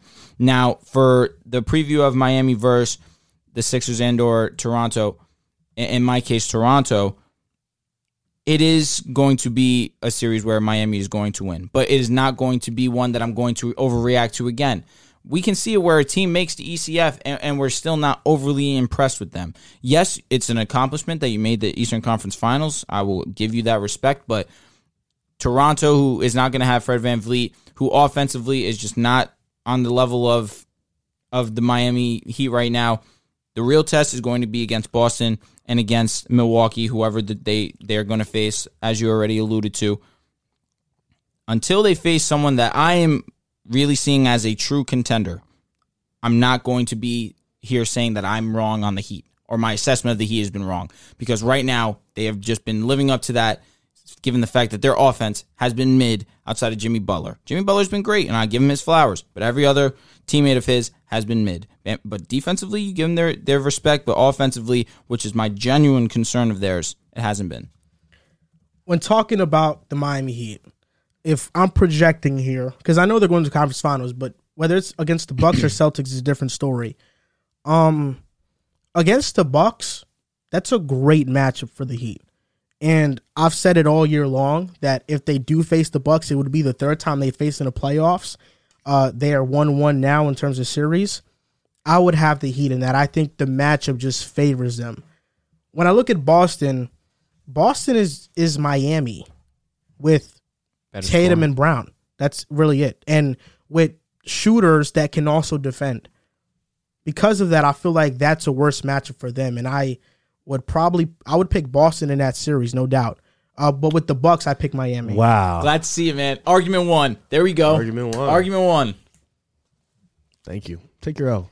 You know, it, it's funny. It's funny. You know, you know what's funny about you too What happened? is that well, for one, you were kind of like saving face on the Celtics in mid year. You completely flipped. And 100%. you 100%. completely and I've, flipped. And I've acknowledged that every single He time. flipped on Milwaukee. It was just crazy. Yeah, but I'm just seeing a different team from the Celtics. And the, the funny thing is that I was the person that early in the season, in the off season, was telling you to watch out for Boston. but then you, I was- week one, One I- week. week one, No, you said they're done. Eighteen. They're they not went making the 18 playoffs. They went eighteen to twenty one. They went eighteen or eight. This is one the the best in season turnaround I've ever seen ever watching basketball. I was still, you rode for Miami when they were on their hot streak. every in the offseason, I was the one that said Tatum is going to go from high level all star to superstar MVP. Now, I never took back that take. I just took back my take on Boston as a team as a whole. I was the one that told you guys that their ceiling It's a shame. is a top three seed, and you were like, ah, no way, no way. You too. I wasn't didn't here. forget I that. wasn't here. Oh, I wasn't you- here. Okay. But I probably So uh, you feel like you would you have flipped on Boston. I flipped on the Bucks. And then you flipped on Miami, but then you jumped back on Miami, and then you flipped again. Then you jumped back again. I mean, All even I've with done- Miami, all I'm I've not done- wrong on them. you is- flipped on the Bucks. I still to the. It's unfortunate that they're playing Boston. no, in the you second flip, you haven't talked No, about sure. them in a month. Not that's not true. yeah, that is true. That's You've been talking true. about Boston for like a month. There's That's- actually there's that's actually very there's true. actually a video waiting in IG Reels. I, I've it's, it's always been a draft. I never posted it. Uh-huh. It's waiting in IG Reels, and it's you saying, "I just don't see a team that can beat the Bucks." I mean that was that was very Wow, early. so he that has was, the he has the, the ingredients to destroy you. no, that's not. I mean that's not really destroying me. That's also I've been I was very consistent, especially up until the halfway point that Milwaukee has been great, Consistent is all your thing. and then I We've been consistent with Miami. That's what we can Oh, no, for genuinely sure. say. We've been consistent for all sure. year. But I'm saying Miami. I was very consistent early in the season that Milwaukee was my squad till the All Star break. And then Sad. after the All Star break, Sad. we seen the Celtics just turn up a different level, and I was immediately on it. And I gave you your credit every single time, but now I've been donned the Celtic supporter of the Pick a Side crew, and here we are. He's the Miami supporter. You're And who are Celtics. you? You're back. You're on the Bucks. Look, I don't. I don't. I don't want.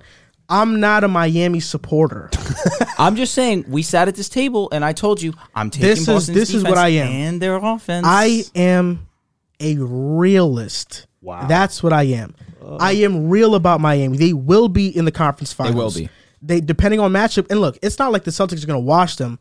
Listen, the Celtics had a lot of good luck shooting in that net series against a defense like Grant Williams not missing. But we did have a. s- I think But we had a I've been- screaming I've- match about the Heat no, and Celtics, no, and you picked Miami Correct. to beat them. No, that that is what I was alluding to. Okay, but, but I, I agree. I agree. Let me just but I'm tell just you saying. before you. but I'm saying, look, Boston. before you're talking crazy on Grant Williams, he has been a consistent three point shooter the saying. whole No, but but I season. know, I know. lights He's out good. against the Nets. For sure, though. but he has He been didn't miss. consistent all season. but come on, he wasn't. Okay, missing, yes, he's bro. not going to keep up this level of what He was bugging. And against the 50%. Heat's defense, But he has I'm just been saying, a forty percent three point shooter Heat the versus whole year. That's gonna be versus like Celtics. the Pistons. the reason Pacers. why I favor the Celtics is because look, I like what I said in the beginning of the year.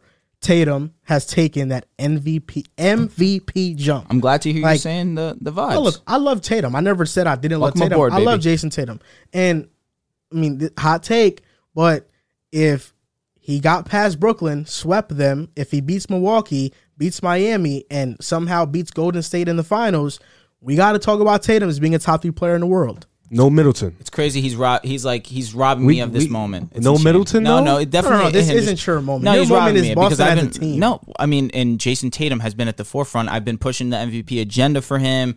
I was the only one that Well, did you're that. wrong about that. He wasn't MVP. He's an MVP candidate for wasn't- sure. He wasn't top three. He wasn't top. no, three. he wasn't top That's- three. Yeah, so it really, that's really all that matters. No, fair enough. But he has still solidified himself as a top five player this season. So let me ask you a question, just quickly, not off the topic, but on the topic. If Devin Booker walks through Dallas, then Golden State, then the Bucks again, are we talking about him as a top three player, or it only matters for No, Tatum? it's top ten for he's D book now becomes top ten for sure. The difference is Wow, Yeah. he was already top he- ten. no, he's fringe top ten. He- He's no, fringe. no, D book's like 10, 15. Yeah, he- that's that's crazy. the difference is You can't name fifteen better. But Here's the Devin difference. Booker right now.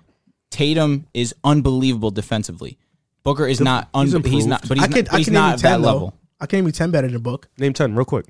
Oh my god, you're gonna give me like I got. thought he was like 10, 11. again. All right, Giannis, Jokic, Embiid, LeBron, Steph, KD, Steph, Kawhi, Kawhi, Tatum. Tatum. PG. Oh, oh, so you're putting PG over. I mean, you, you would put PG over. It's not about me. You would put PG over too. So he's eleven. So him doing that would jump him. Would you put him to- over D- Jimmy Butler? Yes. Okay. I would.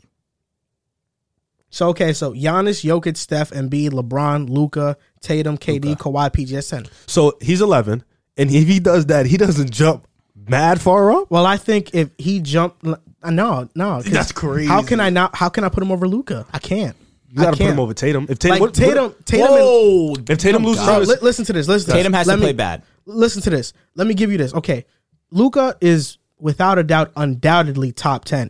yes. If he has a run where he makes the finals, He's top five. So wait, okay, so if Embiid chokes, Tatum loses in the second round, Devin Booker does that. He doesn't lap both of them? Nah, D Book over Embiid's Embiid's been back to back seasons of top three MVP. But he's candidate. been back to back seasons of choking. I'm not. You're not. That wrong. matters. This does. is back to back seasons of. Devin. But Booker we're talking about great. Jayson Tatum, was a superstar. He is. Booker's what? Booker's a superstar. He's a high level. No, no, no, no, no. Bro, come on. Are we serious? I think he's a superstar at this point. He's, he's, he's 11, superstar? And he's 11 he's a superstar. in the league. Okay. He's a superstar. I, I, I feel like Trae Young's t- a superstar. You you don't have mm. yeah, g- exactly there you go that's exactly. it that's But it he let his okay. So, yeah, stop. No, no, no, no, no, D book D book is a superstar. He's a low. but He's a low. but look, low end superstar. Tatum's on a different tier than him though. I think that's messed up. As If a he- player? I feel like that's Yeah. unfair. If he does the same thing as Tatum, you guys are saying, "Oh no, he doesn't jump up that much." As That's two way as, as two way because players, if Tatum if Tatum does that, who who are you put him over? Wait, so you don't think Tatum's a tier above Book? Can I ask you a question? He's nine. Can Booker's I ask you a 11 question? for me. In terms of two way players, is there a player you're taking Yes. outside of Giannis over Yes. Jayson Hold up. Tatum? Who? I have- okay, someone who hasn't played. Look, look, look, I, I Jules, disagree. Hold up, let me say this. But- but who- I have Why would you? Hold on, hold on. no. no. I gotta say this first Go ahead, say it, 'cause he's got me tight. He He's missed got the me whole mad. Go ahead. season. You're- You're on him. Luka is on a different tier than Book. I agree. I think Tatum's on the same tier as Luka. You're crazy. No, it's I not know. crazy. I think you're crazy. No, I think you're crazy for no, that. No, it's not. Luka is on a Luka is literally on a tier with LeBron, Steph, KD, Giannis the Joker. Tatum is isn't he, there yet. What has he done to deserve no, no, no, no. that? Tatum is Luka's stop. there. You need to stop. But Tatum is get, he's, he's there getting too. it, but he isn't there. No, I think he's the no, next. He, he's, he's right just under got them. there. How he just got a there. first round series bro, puts him up there. And, bro, he's been to two Eastern Conference Finals. And, and, and he wasn't even the best player then. Who? Wait, it was as debatable. A rookie, as a rookie, when? he was. Throw me his numbers. What are you talking me his. About? Tell me his numbers. In the playoffs. Tell me his numbers. Wait, hold on. No, no, no, no. No, no, no. Don't do that. Don't do that, bro. Come on, that's not their level. That's not their level, bro. Who is the best? Who is the best player on that Boston team? talking took the Cavs. At one point, it was Rozier. At another no, no, no. point, who was Stop. the, who was it? Who was it? It was Tatum. No, no, okay. So wait, it was Tatum. No, wait, wait. So wait, let me. Who was the best player on the Boston team when they took uh, Miami? to Who's Tatum? So what happened when when Tatum stunk it up against the Pacers and the Bucks? We're gonna forget that. Oh, the second year you're talking about? No, no, no. That was that was like three years after we. it was Kyrie and they stunk it up That against the Bucks. that was the second year. So we're not gonna talk. We're not gonna talk about that. dude. Come on. Okay, now. but, like, we're talking about. let's talk about let's talk about 2022, where Jayson Tatum is on the arguably the best. He's been averaging 30 since the he's All-Star arguably bro. on Okay. correct. He's Okay. arguably on the best team in the NBA, and he just finished a series against Kevin Durant, who you came. How are they arguably the best team in the NBA? Are, you talk about like record wise. Talk- no, this season there. No, since the, the since the All Star break, they've no, been, no, no, but it is yo, the open the, open the, open your mind. Okay, no, regular open season. The Suns right are the now, best team right, in the league. right now they're they're since favorite. All Star break. Why are you Celtics cutting the been, season in half? Because right now we're in the playoffs and the Celtics are still one of the hottest teams in but basketball. You cannot cut the season in half. The reg the Suns were the Drew, best team on, in the regular season, bro. Who, You're being very close minded. Okay, who is sixty games. Who's the who's the best team in the East? In the East, I don't know. The answer is the Celtics. It could be the Bucks. It no, could the, answer is the Celtics. Right now, the favorites to make the finals is the Warriors and Celtics. That's the that's so the you're going off betting odds. No, I'm, I'm going that, off what that's I. What well, the betting off? odds is what no, because based no, off I'm what we've seen. Oh, I'm, I'm, I'm asking because the if, Celtics are the best team in the East, bro. They're the best I, team in the uh, East. Term, based off what? Okay, just All Star break. N- number one no, no, no. defense. Just and off that's of what season. I'm seeing, okay, they're the best. Is that wrong? Number one defense all season. Hold on, let me ask you a question. If Middleton was healthy, would you take Boston over the Bucks? Yes. Yes. I know you would. I'm asking Okay. you. Yes, You think so? You would? I don't think Middleton changes that series much. I think Grayson Allen's playing better than him. Ooh, Grayson Allen's been playing well, but I wouldn't go that oh far. god! Grayson Allen's been playing well. I'm not going that far. So, so this series put Tatum in that room. Yes, No, no, no. No, he's Tatum been there. already this, there. He's solidifying it. Oh, he's bro, solidifying he's, he's, first team All NBA this season. He is. Oh, what are we talking about here? He is. He's first team All NBA. Is that a fact? That's that's. It's going to be a no, fact. no, no. So then don't if tell me he's that. not don't first tell, team All NBA. Don't if tell he's me not, that. he's second team All NBA. Do you know who's going to miss actually first team All NBA? Embiid. How so? Because it's going to be Jokic and going to be Giannis. They're going to play him as a center. He's not going to make it. They could put two centers up there. I don't think. No, no, no, no. What this how it goes? Whichever whichever position you get the most votes at is what they count you as. That's crazy to me. I like I, I didn't know one regular season put you in that room. I'm sorry, I didn't. Bro, know but Tatum's been at bro. Giannis been, just won a chip different type of beast. But we're LeBron saying, is okay, LeBron. Giannis is so the best player. That. Giannis is Kevin the best Dur- player in the NBA. I'm talking about that room, bro. That that room is full of God. Jokic no, is about to go back to back. I'm telling you, there's there's a couple tiers. Jokic's have- never no Jokic has never made the finals though. Neither has Tatum. Tatum has made more West Eastern Conference Finals right. than Jokic has I'm gonna, Western Conference. I'm going to purposely leave LeBron. Okay. I'm, I'm gonna, just saying I know Jokic's better, but let's not act like Tatum's not here, bro. He's here. But, come on, you, he's here. Come on, you, I'm gonna, don't do that. I'm Tatum gonna, is here. I'm going to leave. He's coming. I'm going to no, leave LeBron here. out of this conversation Why? for out of, just respect uh, purposes. I put LeBron in that room. Okay, so, all right, so you have you have Giannis, you have LeBron.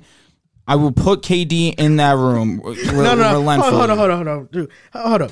The, the thing that I don't understand about you is You're not gonna put LeBron in that no, no, no, no. I am, but look, I didn't even acknowledge what you just said. I apologize because I'm just kind of stuck here. Go ahead.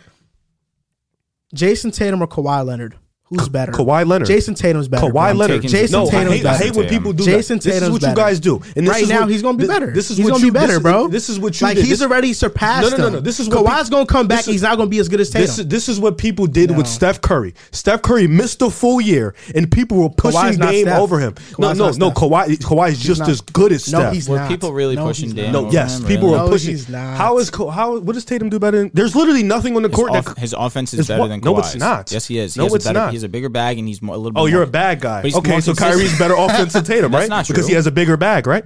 Get, right, That's- right. That's what you said. All right, that's what I'm- you said. we're Who's talking more efficient? offensive. Kawhi. Who's a better passer? Who's a more efficient? Kawhi. Who's a better mid-range shooter? Kawhi. That's Who's a be- debatable. What the? That's debatable. What? That's debatable. You hate. You, I'm you not. don't like hate- I Kawhi. don't. That's You don't not Kawhi. true. I'm That's- speaking very Joel, on. No, who's look, a better look at me. mid-range shooter, It's- Kawhi it's, or Kawhi Jayson? Kawhi. It's a Be clear. conversation. It's, not a as it's so conversation. crazy. It's so Kawhi's crazy. one of the best mid-range shooters All right, in this the is game. better three point shooter, Jayson Tatum. Better passer, Jayson Tatum. Better defender, Kawhi Leonard by far. At this point in time, it's a conversation. It's- how's it a conversation? You haven't even seen him play. You have to go with what you've seen. Exactly. You have to go with what And you've I- seen, I'm- and what you've seen and is Kawhi seen clears. is Jayson Tatum lock up Kevin Durant that no one has done before. huh?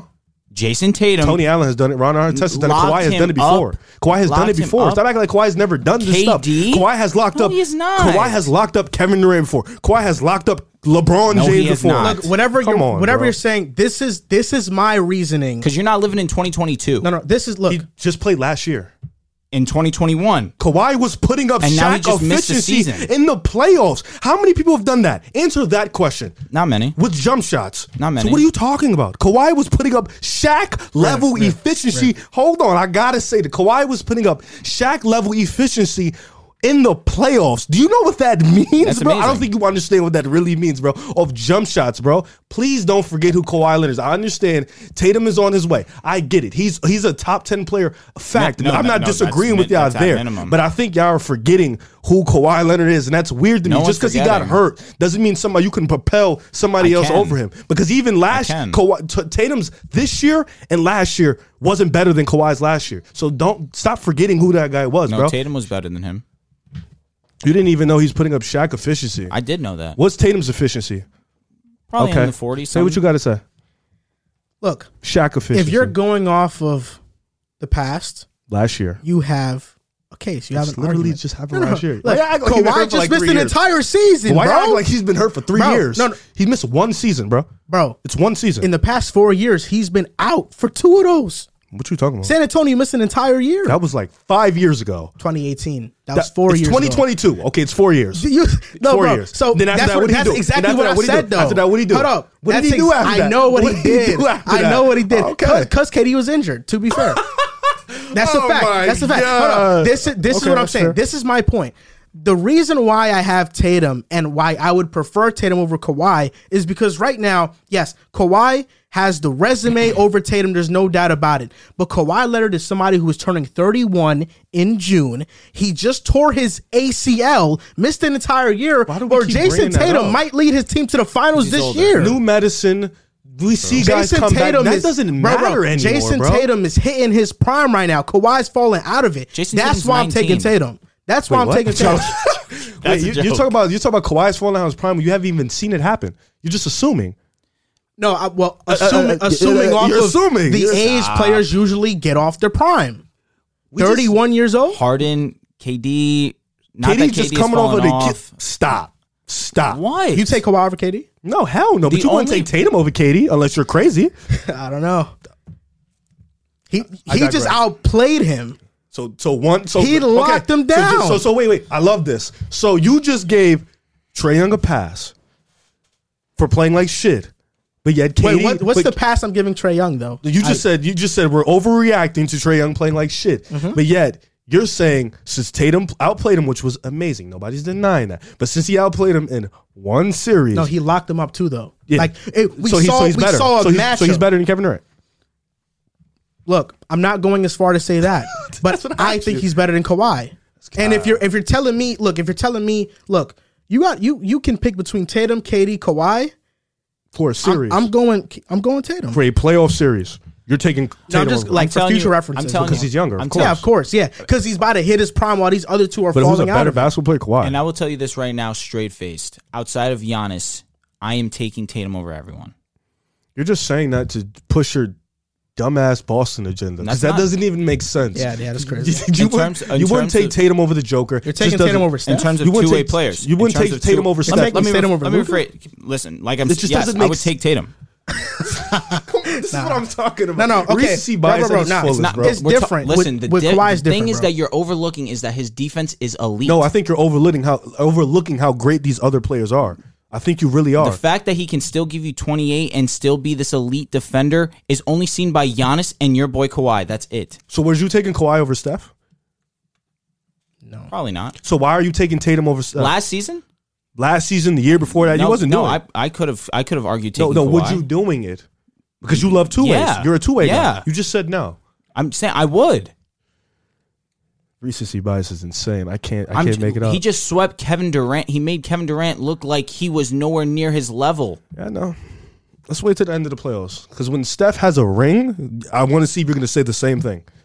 Okay, S- Steph has a great team around him, and even still, I don't see it happening. Tatum has a great team around him too. To be oh, fair. Oh, he has a gr- unbelievable team around him. But you see Boston doing it. What are we talking about? You see Boston winning, but not. the I do see the Boston winning the entire. You see thing. your agendas. It's not an agenda. I'm just being consistent. If you want to call it an agenda to try and minimize it, fine. But I'm just telling you my honest opinion. Mm-hmm. This is interesting. I can't wait till Kawhi comes back next year. I just can't wait. Just can't wait. He's going to literally. Yeah, be maybe this- your Clippers will actually do something. I mean, well, he- he's I mean, going to be this, the same this, guy. This is what I'm going to tell you. You're just saying he's be- he's going to be better because of health. Kawhi's health is going to not even just because of health, what he is. because because I said in the offseason that this is the year Tatum takes that true superstar leap, He's a superstar. which he has taken that leap already. Top finish, top five or top six, I don't know, in MVP voting. Next year, I am willing to bet money that Tatum finishes over Kawhi in the MVP ladder. He probably will. That doesn't mean he's going to be better. Devin Yeah, Booker kinda- finished over kinda- Steph. Is Devin Booker better Well, than because we know Steph was hurt though. okay. Well, if, if they're both relatively healthy and they, they Devin can Booker finished over Luka. You wouldn't put Devin over Luka? That's we know that's seed. No, no, no. Don't don't That's don't don't try to fix what That's you're saying now. That's what you said. You said he because he's going to finish it over in the MVP race, so he's better. Okay, Devin Booker finished five, bro. Should should uh should the Clippers with their roster PG and Kawhi coming back not be a top three seed in the West next year? yes, Okay, so that means that Kawhi should finish as a top ten MVP candidate he will finish as a top ten or top undoubtedly. five. I would say if they're a top three seed, maybe top top five. Depends. And, and off narrative, He gotta finish off missed the whole- top five. He I missed the don't, whole I season. don't think he has to. He doesn't. He's he's going to have a great regular season, and the playoffs is going to be the separator. Okay, R- superstars in the regular season. This is just this is just they know they know what they are. already. It's the playoffs that's the separator. That's what I'm telling you. So regular season, Okay. it's going to be similar. Tatum's probably well, going to be a I little am better. I am banking on Tatum for the next four or five years being far better than Kawhi in the next four or five years. I can live with that. Four or five. That's what I'm yeah. doing. I can live with that four or five. I would next even year, go to no. say by two to, next two to three, it's gonna be Tatum's gonna be the better player. next year Kawhi will be better. Okay, we'll see. We'll This see is how the, that this happens. is the the starting of Jayson Tatum's ascension to being Next year Kawhi superstar will be the rest literally the same robot. Yeah, no, he'll be better. okay. Because yeah, I talking about. So so wait, you have so if you have Kawhi, if Tatum is nine, where's Kawhi? Right behind him. So he's ten. I mean, Tatum's possibly. nine. Tatum. Look, let me get my let me get rankings list. I keep pulling it up and not like getting it over with. Okay. Giannis one, Mm-hmm. Jokic 2 Steph is 3 Embiid is four, LeBron five, six is Luka, Mm-hmm. seven is Tatum, eight is KD, nine is Kawhi, ten is PG. That's my list. So Kawhi is the ninth best basketball player. and Kevin Durant is eighth. you would take Kawhi over Luka?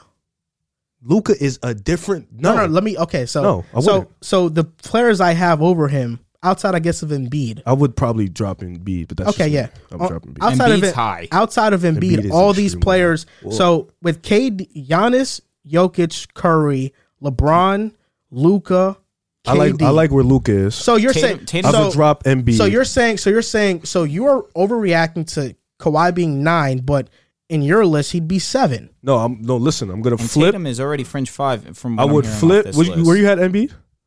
Four, Four. right? I would flip him and Kevin Durant. Where's five? LeBron. I would have Luka ahead of LeBron. Kawhi at seven. So two spots is why you're throwing a and you're, just- and you're it's just- taking KD over LeBron.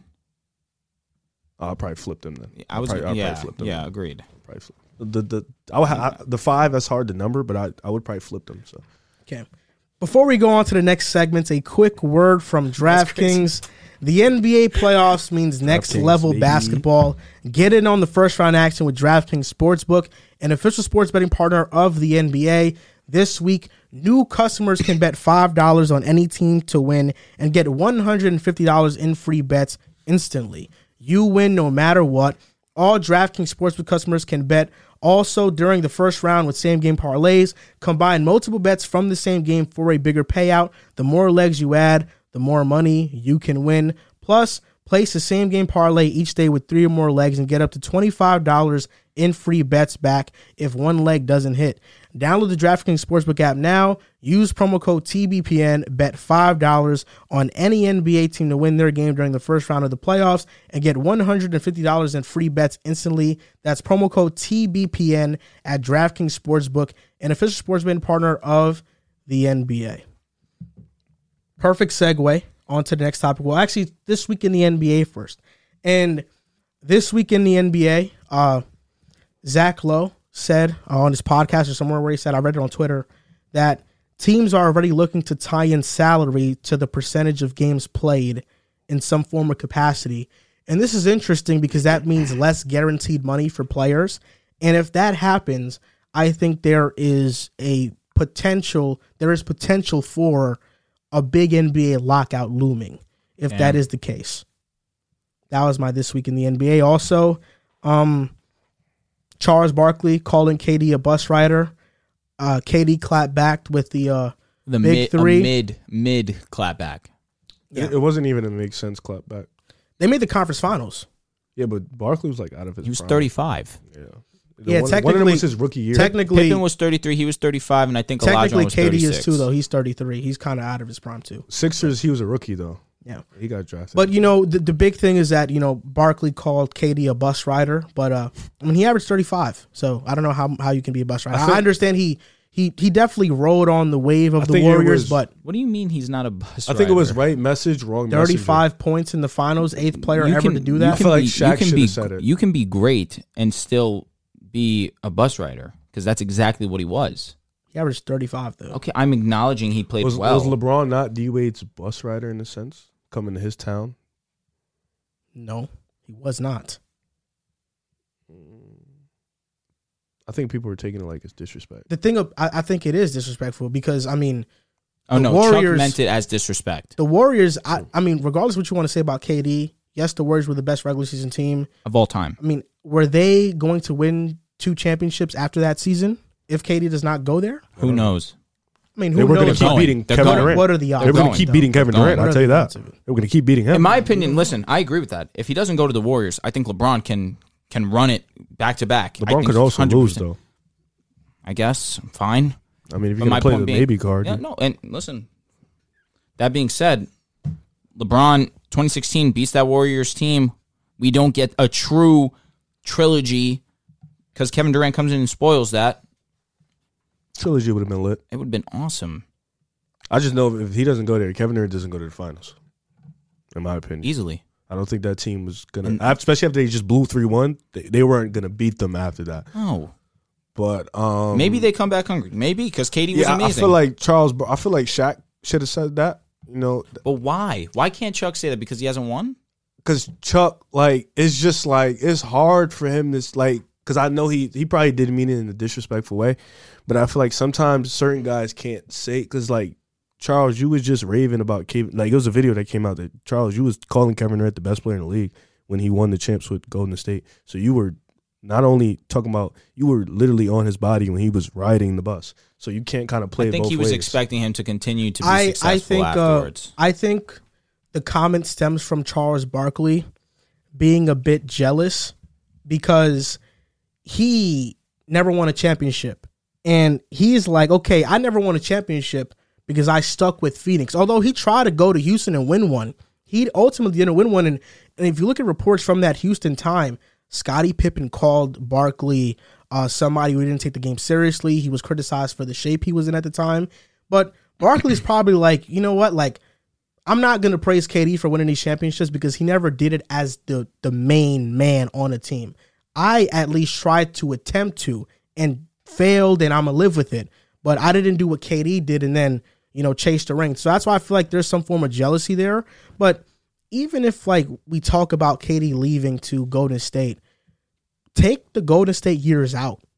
KD is still far above Barkley in the, in terms of legacy and what we're talking I mean, about.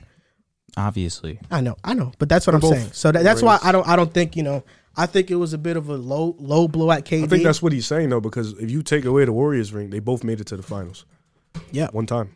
Yep. They're both MVPs. and I don't think he was trying to make it like I'm a better I'm better than Kevin Durant. I think he's just being an analyst and saying Terrible wh- at that. what fair yeah for sure, but in the sense of what is is Kevin Durant really who everyone perceives him to be? He is, since, since he can't get it done after leaving Golden State. That's init- That's essentially what he was saying. And listen, hasn't been able to do it. It's been five, four years since it happened. I think people need to forget it. You know. No, it's a No, weak the move. nep- that, no. that was that him going. To No, Golden it a was weak move, but It'll like people keep going back and talk about he's this, he's that. We know what he is. The thing is, if I, I've been very adamant. If you want a championship with the Nets, what can I say? I can't say anything. You got to give say him now, his though? props. Oh, I can tell you that he's a he, he's a top twelve player ever. If he doesn't win with the Nets, does his legacy take a hit? Like I'm taking Steph Curry all time over him. If he doesn't win a championship post Golden State, That's No, Steph that's though. that's good and all, but you ain't taking fifteen guys. If his legacy, if he keeps losing, you ain't taking fifteen guys Agreed. over Kevin Durant Agreed. ever. So Agreed. That's Steph though. Okay. Steph is. uh You know how much I love Steph. oh god, Next topic. You guys didn't have this week in the NBA. Bro, Oh, you mine's- told you told mine's- us that you had our, our, our this week in the NBA. no, Like, my, I got one. Uh, Last week, y'all just said that you're going to start. yeah, coming but with, like, then you three, said four. I got this week in the NBA figured out. When did I say that? did you said that? You d- over he, he said that. maybe I'm delusional, but Yeah. go ahead. Boy, uh, boy, tired. Um, You don't have to give yours. Don't worry. It's all right. I, I I'll got figure you. it out. Nah, I nah, got you. nah. No, you no, don't that's gotta okay, bro. that. I got one. I think one we'll both love. Um, right, let's Zach hear it. LaVine's getting surgery this summer. I don't know if I love that. Well, I love it because he's been hurt all year. He said he's his knee has been fifty percent on good days, so that means on bad days, my goodness, I don't even know what that looks like. But he's been dealing with injuries in his stomach, his hands, his knees all year. So you could tell about his different production that his injuries have been affecting. him, But he didn't really complain too much. He continued to play. So Zach is officially going to get that knee surgery. He, we got stomped out tonight, but hopefully we can get a better Zach next year. So All right, my this week in the NBA is going to be that Zach. Uh, that excuse me, that Devin Booker is going to be returning back to the lineup for the Phoenix Suns. Now, I don't personally love this. I feel as if they could win the series without Devin Booker. Of course, you would love to have him back, but in my opinion, you should rest Devin Booker. God forbid he re-aggravates the hamstring injury. Your title chances are completely shot. Without Devin Booker, you're not winning a championship. I think you should rest him. I think that this team is more than good enough to get past the, the Pelicans. We saw it last night. They were on full display clicking. Mikal Bridges, shout out to him. He had an excellent bro, he hasn't missed a night. game. Mikal in, Bridges, in the league. Look, He- he the, the a reason the reason why I disagree with you is because in the sense of sitting Devin Booker, if he can play Game Six, play. he should not. You have to close out the Pelicans. In my opinion, You we- can't let this go to seven. Anything can happen. In seven. hamstring Anything. injuries Dallas are is coming. are nagging. Yeah. And, and God Dallas is forbid, coming. Oh, oh, exactly why you should sit him because you want him fully ready to play the Mavs and or the They could- Jazz. if they win, huh? I mentioned this earlier, but the Celtics and the Warriors are favorites to be the finals matchup. And before we end off this week in the NBA, we're gonna play Would You Rather. Now, initially, initially it was supposed to be De'Aaron Fox, but we went on a tangent and talked about James Harden and where he ranks. That I thought it'd be more fitting for this episode to now do a Would You Rather on James Harden. So, would you oh, rather? James Harden. Whoa, curveball. Okay. Yeah. Would you rather this player or that player, James Harden edition, CJ McCollum, CJ McCollum, CJ McCollum, Brandon Ingram, Brandon Ingram, Bi, Jimmy Butler, Jimmy Butler, JB, Desmond Bane, James Harden, Desmond Bane, Anthony Edwards, Anthony, Anthony Edwards, Khris Middleton, James Harden, James Harden, Chris Paul, Chris Paul, CP, Bradley Beal. Bradley. James Harden. Okay. I. That's really that's a toss up for real. Klay Thompson. Oh, Klay Thompson. Klay, Klay, I can, I can think You didn't think Klay's about been cra- he's been going crazy. And now last one I'll throw at you guys, I need a crazy This is the one. I funniest need one. something crazy. Dillon Brooks. James Harden, bro. Mr. Chuck Shot. Mm, James Harden, but Dillon Brooks has has been surprisingly very very good efficiency wise shooting the ball. He's been big for them. Yeah, he has been. And defensively, he's been awesome. What's your answer? I'm gonna go James Harden, but reluctantly. What about Jordan Poole? Jordan Poole. It's so biased. Hundred percent. He had a poopy game. Uh, so swaggy. I'm I'm going James Harden. Jrue Holiday. Jrue Holiday. Jrue Holiday, easy. It- It's crazy because I feel like a lot of these are easy, but I this isn't similar to the Westbrook one we did because, like, just You're saying naming butt names. saying for- some- not butt. You know what I mean. You know what I mean. you know, you know, you know what I was trying to, you know, that Westbrook one, I, I missed the name that I wanted to say. I wanted to say Jose Alvarado, and that one. And I would. I, I might have picked Alvarado. now stop it. Why did you? What's your love with Desmond Bane? What, what are you talking You about? pick you pick Desmond over uh, Harden? Yeah. I only picked Straight Poole because of straight bias. You mean that? Yeah, like- I do mean it. Okay. No, I'm just asking, just interesting. I'll have to think about that one. Okay. Desmond Bane got to show me a little more, He's been cooking. What about He's Jerami arguably- Grant? He's arguably been the best player on the Grizzlies. and they're struggling. That tells you something. They're still. They sh- it should be, and I don't even like Minnesota. It should be four one. Minnesota's going to But the now next it's round. three two. Yeah, should tell you something. Say that name again. Jerami Grant. Oh my God, James Harden. Harden I'm trying to look at some names, but it's like it's not it's not the same. winning How much they winning about? 78-70 going into the fourth. Who the Nuggets are winning? Going back to Denver with Sting. Listen, I would take that because I said Jokic gets two. Another one, man. I did pick Warriors in six. no, you pick Warriors in five. I picked them in four. This should be sweep. I'm be honest. Teams be But playing. Jokic, I, no, I think it was four and five. Y'all be Uh, playing. The Warriors be playing with their food too much, man. man. Yeah, they're not gonna play with Phoenix. They're gonna whip your ass. I mean, we have to also acknowledge that the Nuggets do this.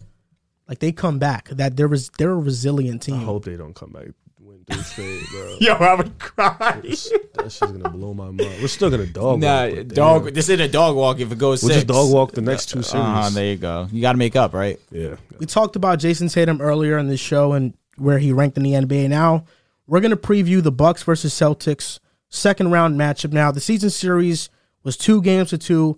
Last time they faced in the playoffs was in 2018, and Jayson Tatum alongside Kyrie Irving didn't have a great series. So Stunk for Tatum, at least, this is some revenge. Khris Middleton most likely not playing. We'll see what happens with that. Um, who wins this matchup? Who wins and why? No, Khris Middleton's going to be tough. You know, he's he's their fourth quarter shot maker. You know, he's the guy they give the ball to down the stretch. You know, he makes big plays for them, and he's one of their floor spacers. You know, defensively he hasn't been good this year, but I think offensively, you know, he's still that guy that can bring it. Their big three is pretty strong. They play well together.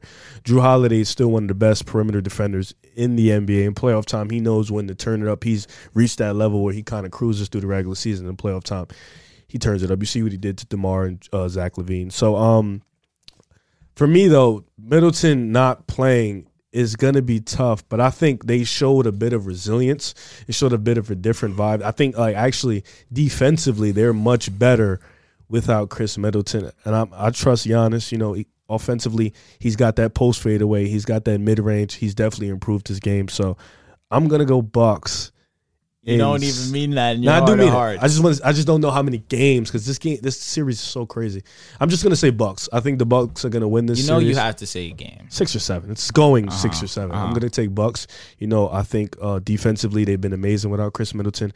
Giannis is just on a different level. Jrue Holiday is gonna be able to negate Jaylen Brown, not Jayson Tatum, but he's gonna be able to make it tough. That's a really tough perimeter defender.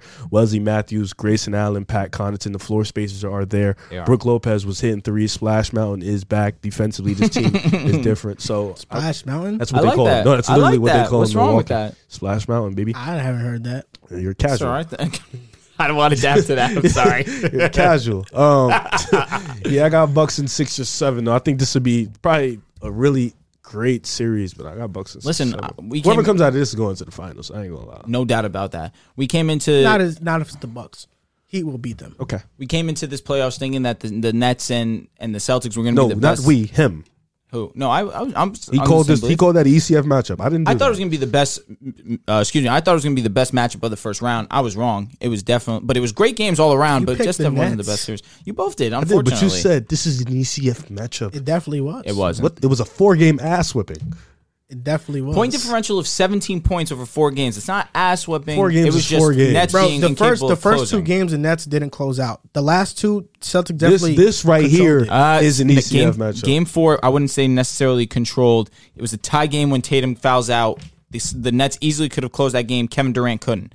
Um, I'll say this uh, in talking about the Bucks versus Celtics. This is going to be an unbelievable matchup. In terms of depth, we're looking at two of the most deep teams in the Eastern Conference. Even with all that being said, I lean the Celtics.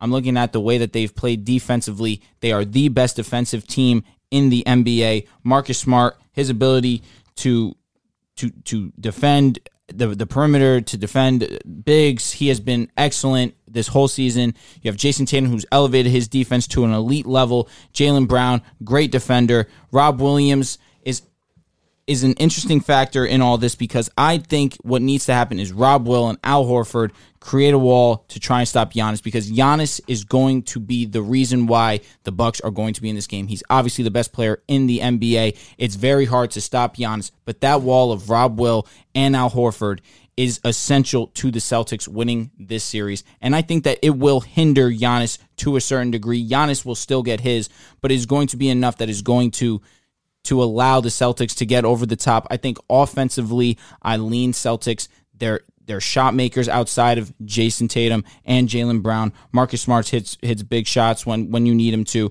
You still have Grant Williams, who was lights out against the Nets, but throughout the entirety of the season has been a forty percent three point shooter. He has been extremely solid. Al Horford played extremely well against the Nets. I'm expecting him to continue to play very well the Celtics have been clicking since the All Star break. They have been the best team in basketball, and I expect that to continue. The Bucks have a great team. Giannis is fantastic. Jrue Holiday, like you mentioned, is one of the best, arguably the best perimeter defenders at the guard position, especially defending the guard position. He is second to none. He's unbelievable. But I just look at the Celtics. I think their their team chemistry right now is at is right now the best in the Eastern Conference. I think that they just have everything going for them right now. And Ime Udoka, his adjustments, his ability to to draw up a scheme against the team's best player, as we saw in the Nets series, he's already shown great strides as being a, a solid head coach, and I'm expecting him to draw up great adjustments against Giannis Antetokounmpo. Believe it or not, I'm going Celtics in five. oh, damn. This series is about role players. Um, Very, very good assessment. and I trust the Celtics supporting cast more. I don't think this is a series where they can wall up on Giannis just because the personnel on Milwaukee's side doesn't allow for Celtics the Celtics defense to do something like that. You look at the last time Giannis really got walled up on, it was because they had Eric Bledsoe and he couldn't shoot. You look at the Bucks now; they have shooters everywhere. Whether it's with the tall, a taller lineup with Giannis, Portis, and Lopez, and they can even go small and have Holiday, Matthews, Giannis, and Connaughton out there with the Portis, or maybe even swap them out for another guard there. So I think the Bucks can counter a lot of what the Celtics want to do. I think where the Celtics have the advantage in this series is that they play help. They're always in help position. And that's the way defense is supposed to be played because if you're in help, you don't have to get in help. If you're already in there, you don't have to get in help. And sometimes does that leave open shooters? It absolutely does. But I think in this case and with the Boston Celtics specifically, they have a lot of six, seven plus wings who have long wingspans who they can cheat more so than other teams can cheat defensively mm-hmm. because they can recover quicker than other teams because they have the personnel to do so. But like I said, it's about role players, and I trust the Celtics ones. I trust Marcus Smart, Grant Williams, Rob Williams, Payton Pritchard, Derrick White.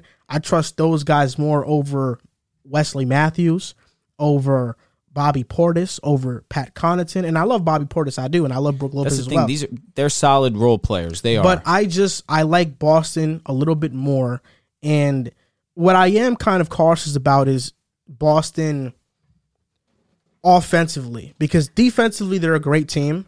Offensively, they do have their stretches where they're not able to score as great as other teams are on offense. Because of that, I wonder how that's going to happen. Who is Jrue Holiday going to guard? Is it going to be Tatum because he can give him a lot of fits, or do they try to maybe neutralize Jaylen Brown more? I think they probably the matches will JT. probably be JT. Holiday on Tatum, mm-hmm. which we'll see how Tatum fares in that type of matchup.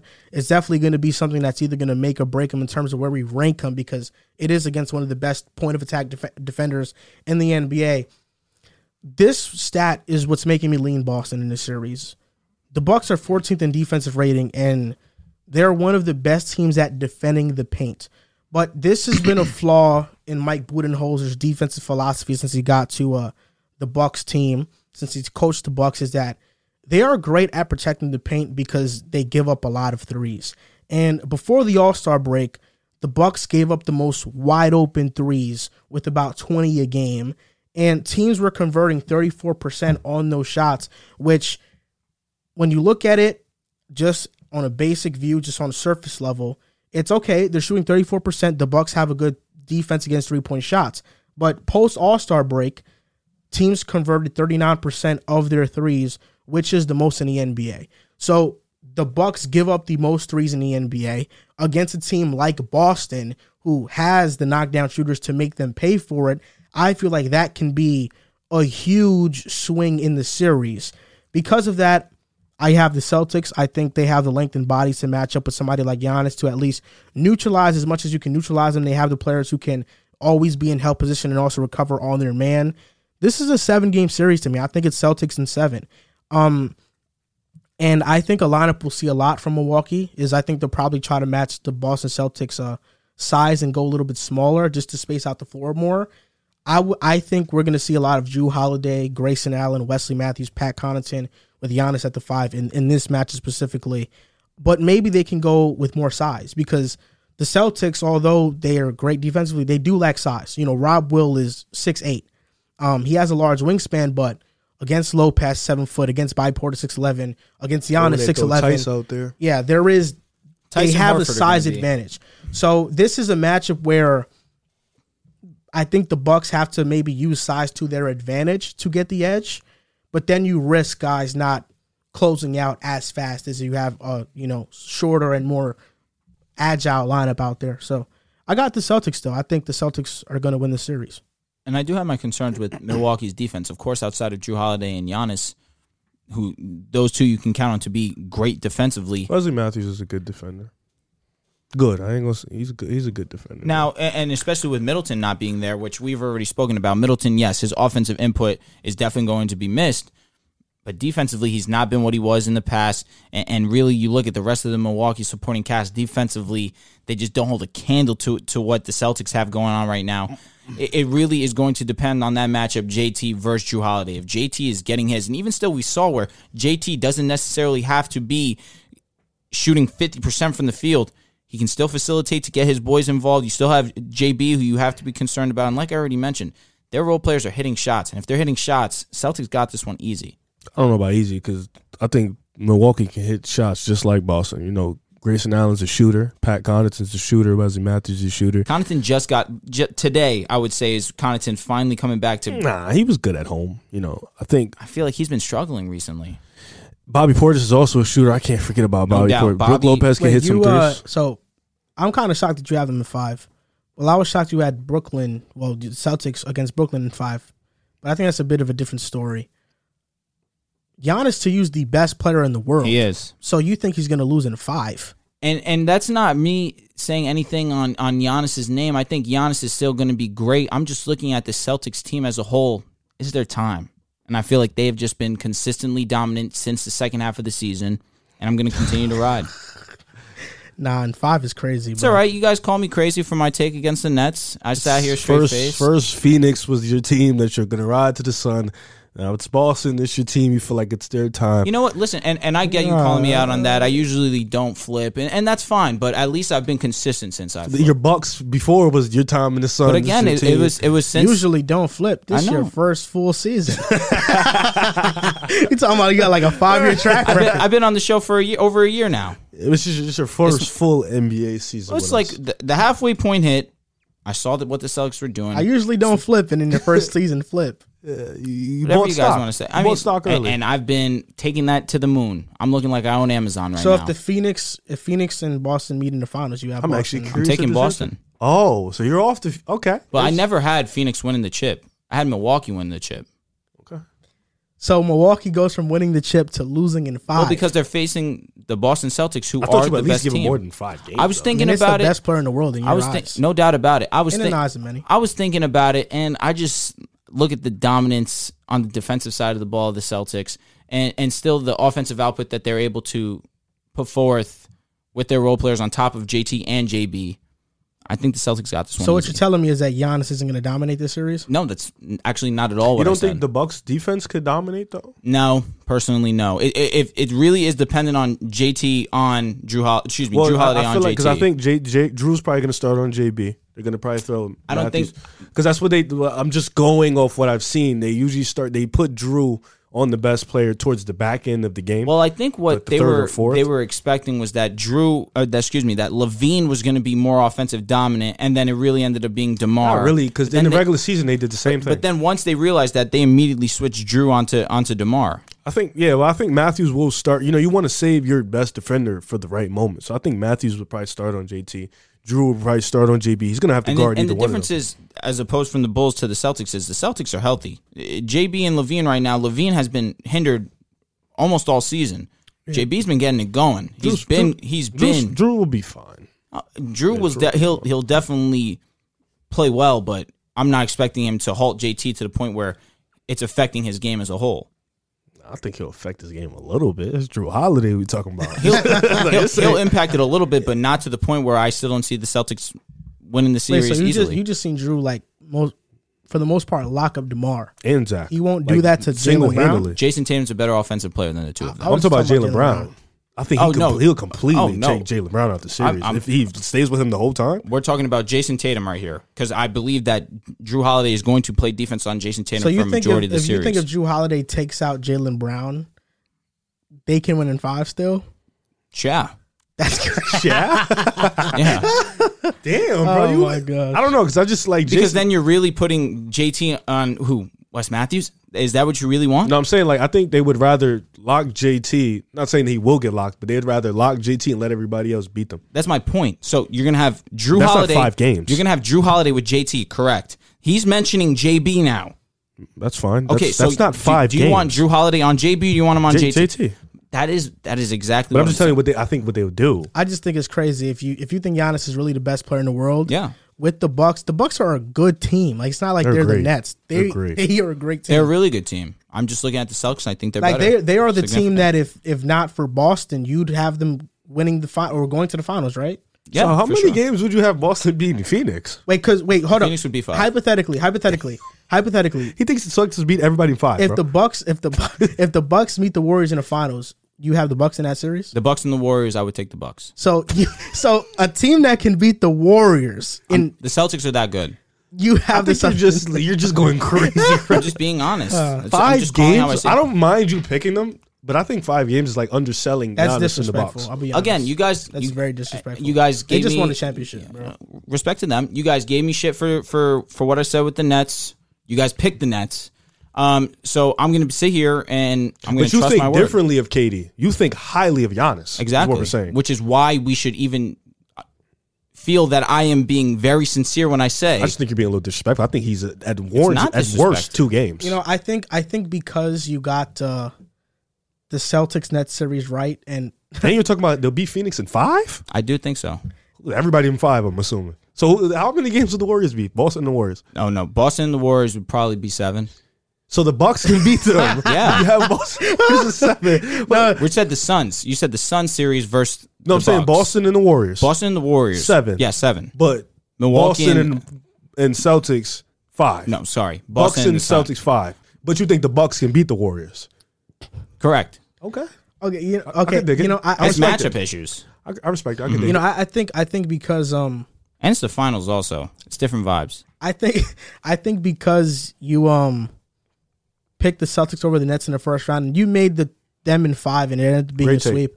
Um, Great you take. are you are kind of like He putting the hat on. expecting us to just give you the benefit of the doubt with this take. Listen, He's don't putting give, the hat on. Don't give me the He- benefit he's of the putting the doubt. full- But I, Boston I- hat look, on. I just I just feel like saying they can they're gonna beat Milwaukee in five is like it's all right. You're guessing. is That's like fine. bad I'm- I'm analysis. not guessing. It's I'm like not it's like a guessing. guess that if it turns out right, you're gonna look like a genius. I mean, but it's, like, essentially every every time you project, it's a guess, right? No, but I, guess think this one is like you're just saying. You know, You what? said, like, I'm gonna this say is- it. these are the come back. defending but I've, champions I've we're given about. I've given very valid points to what I believe. You're putting the full Boston hat on. I respect it. It's not like I'm coming here and just saying Boston five. So all right, if they I'm play outta Mi- Miami five games again, oh yeah, no that that definitely could be a sweep. Yeah, it could be. Oh yeah. Okay, he's putting the full Boston hat. on. I love it. Okay, I love it. I love that energy. So when the Bucks win, I'm gonna L you for five days straight. So you have Yeah, the Bucks shake and your what? hand. I have the Bucks in six or seven. Yeah, I the need. Celtics Can, in seven. can we pick one?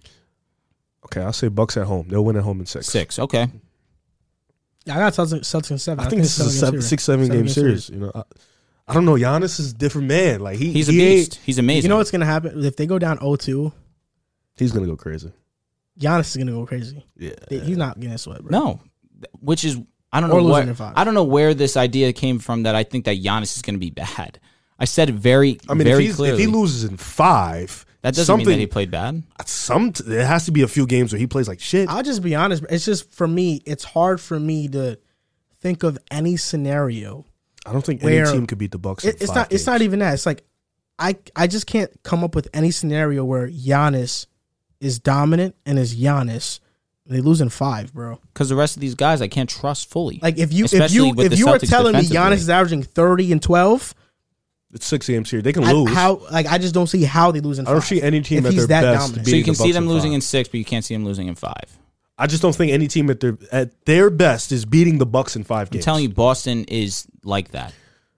We'll see. I mean, they're a better defensive team than Brooklyn. so significantly. we'll see. We'll see. Oh, I'm saying you're saying Boston, Bu- Bucks. I'm I mean, Bucks. and you mentioned that, and you mentioned how you know Nets have a lot of flaws on their team, and you talked about the point deficit, Sure. and every game was close for the Yeah. most part.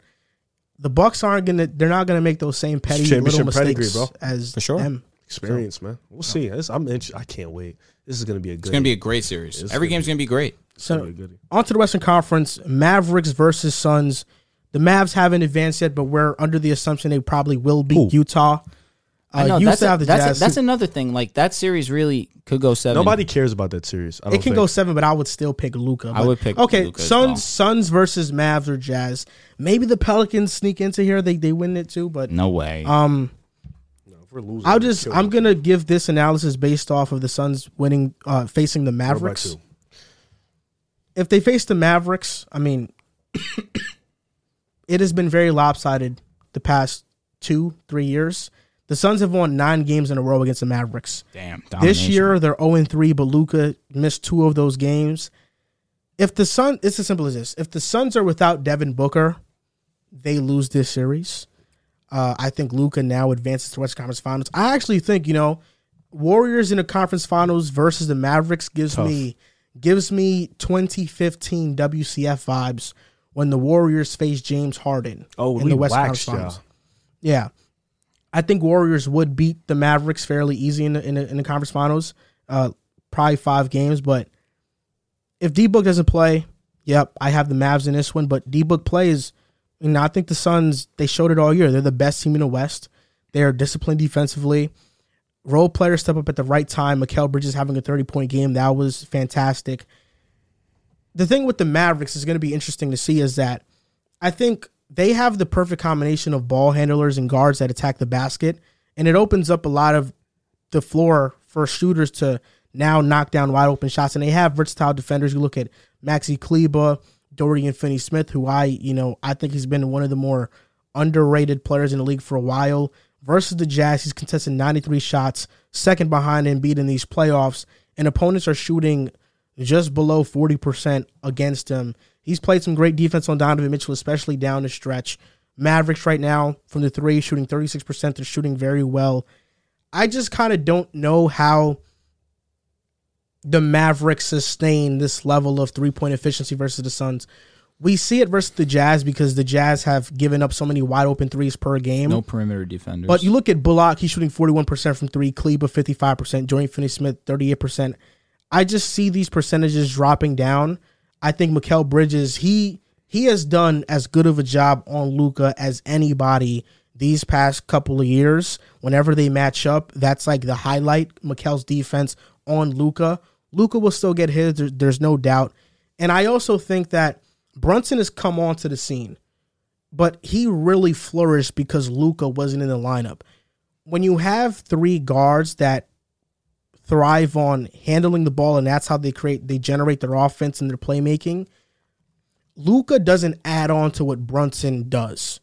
He replaces it and does it better. So Luka now handling the ball more now kind of negates how valuable Brunson can be, and it also negates how valuable Dinwiddie can be. Not saying they can't have huge impact, impact, but just Luka having the ball that much, their play styles are similar. It just cancels each other out. With Devin Booker, I trust the Suns' shot creating ability, but without him, I think in the series versus the Pelicans, it's been very apparent that they need another shot creator. And that's why all season long I was yelling at the top of my lungs trade for Eric Gordon. Trade for a player who can generate offense, who you just who can't just score off of pin downs or screens, who can just create for themselves. I feel like the Suns are missing that. I think it'll haunt them later on in the playoffs. But in this series, I think they can get by. Uh, they can get by, but they do need Devin Booker for this one. If not, I think they'll lose. Um, th- you know, piggyback a little bit off what you said. I, I personally, I love the three guard dynamic. You know, I think they have the right combination of uh patience, the right combination of pace. I like the way Jalen Brunson moves. I like the way Luka moves. Luka's kind of like that slow guard. Brunson's kind of that break you down, and Spencer's right at the attack. You know, I like the way they definitely balance off each other. Like you said, shout out to um Donovan Mitchell. He preached Dorian Finney-Smith's defense. He said he's been as good as anybody has been against him, and that's that's fact. No, nobody's ever seen Donovan Mitchell play like this, and Dorian Finney-Smith has been incredible. The three point Dallas is weird. They always hit at a ridiculous rate. You know, you look at last year against the Clippers, the first four games, they was hitting at a record rate from the three point line. They were looked amazing. Right now, they look great defensively. They're always on go. It's just tough because, like you said, Utah doesn't really guard, so it's really hard to like analyze. Like, oh my god, Bullock's three point percentage, Finney's three point percentage right now. You know, Brunson's amazing performance. You know, he's been great, but Utah doesn't guard. Phoenix does. So Phoenix is a great defensive team, a great offensive team. So it's going to be a different energy, but they're going to need Brunson to step up. Dinwiddie step up will continue the pace of what they're doing. But Sure. I like this matchup. I think this could be an elite series. This could be the series that puts Luka up more in that upper room. You know, definitely put his name out there. I know he didn't play much in this series, but and people were kind of laughing at Utah, like, yeah, he got out the first round, but this is Utah. I think this next one can really, you know, 60 win team. Phoenix, they do need Devin, like they need Booker back for this series, no doubt. But I think Dallas could possibly sneak this one out. You know, I, I'm gonna take Suns in seven. I think this is a seven game series for. I think Luka is that great. I think he he just took the Clippers to seven. I think he can definitely take Phoenix to seven. I think with he had he has had more help this year than he's had the past two years. Although he doesn't have another star, he has Brunson, he has Dinwiddie. Dwight Powell's been amazing. He has the defenders, so I think he's been good defensively too. So they don't, you know, Jalen Brunson, he's small, but he tries here and there. You know what I'm saying? So I think this would be a seven game series, but I got the Suns. I wholeheartedly agree with everything you just said. I'm looking at the Suns, and yes, they 100% need Devin Booker. I think that I'm looking at the Mavs team, and for them to take two out of the three games without Luka Doncic speaks to the depth that they have and the the chemistry that they've played with all season. To step up in that absence without their best player, and to to have Jalen Brunson step up the way that he has is credit to what the Mavs have done all season long. I do think they close it out this next game.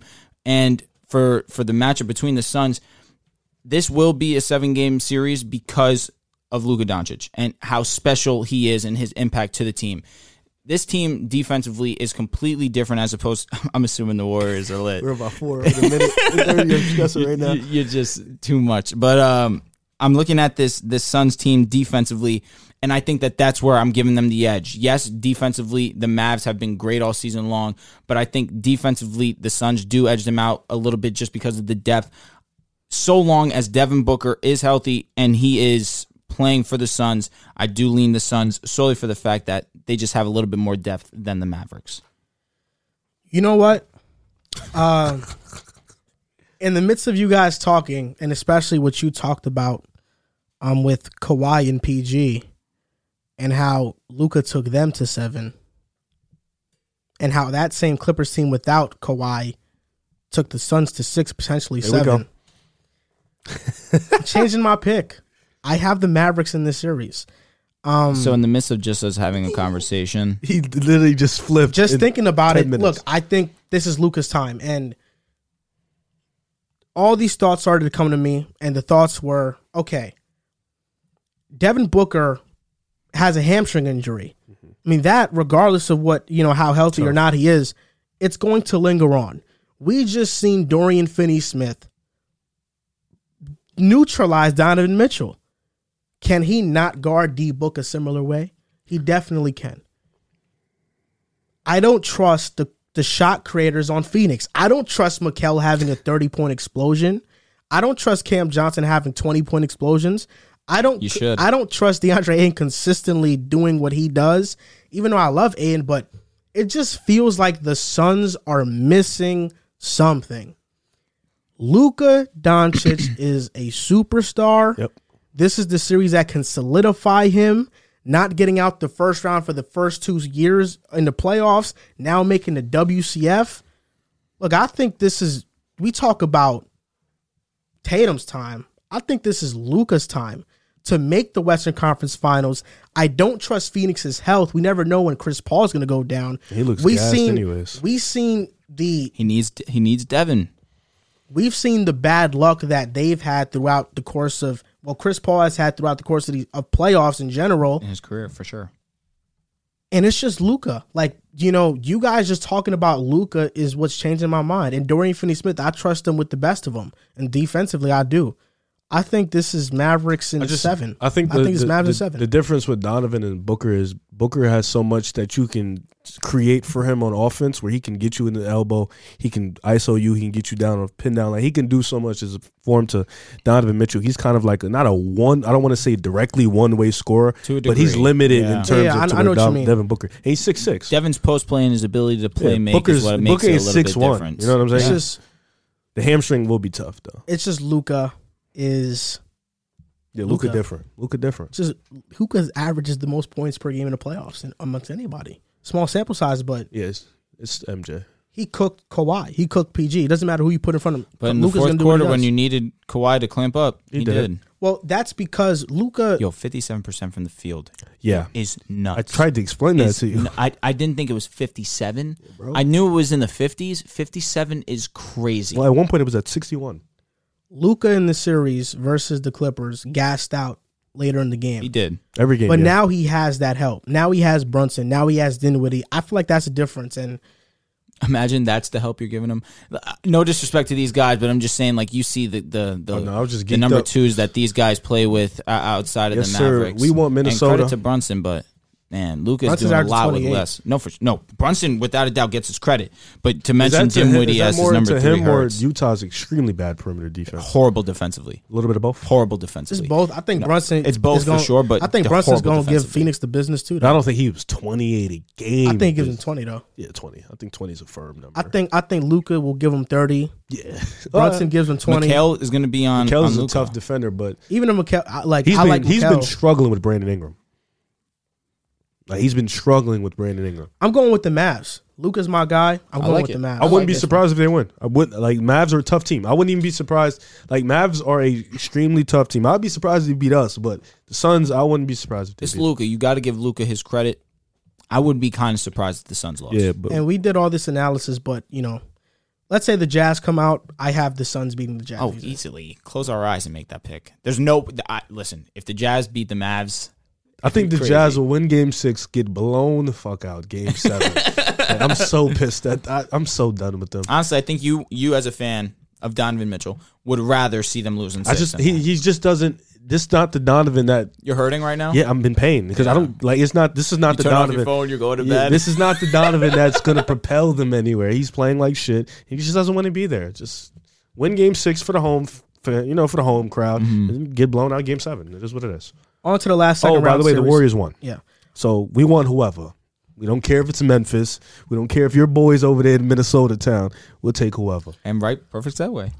On to the last segment in the Western Conference, uh, talking about second round matchups. Warriors just advance.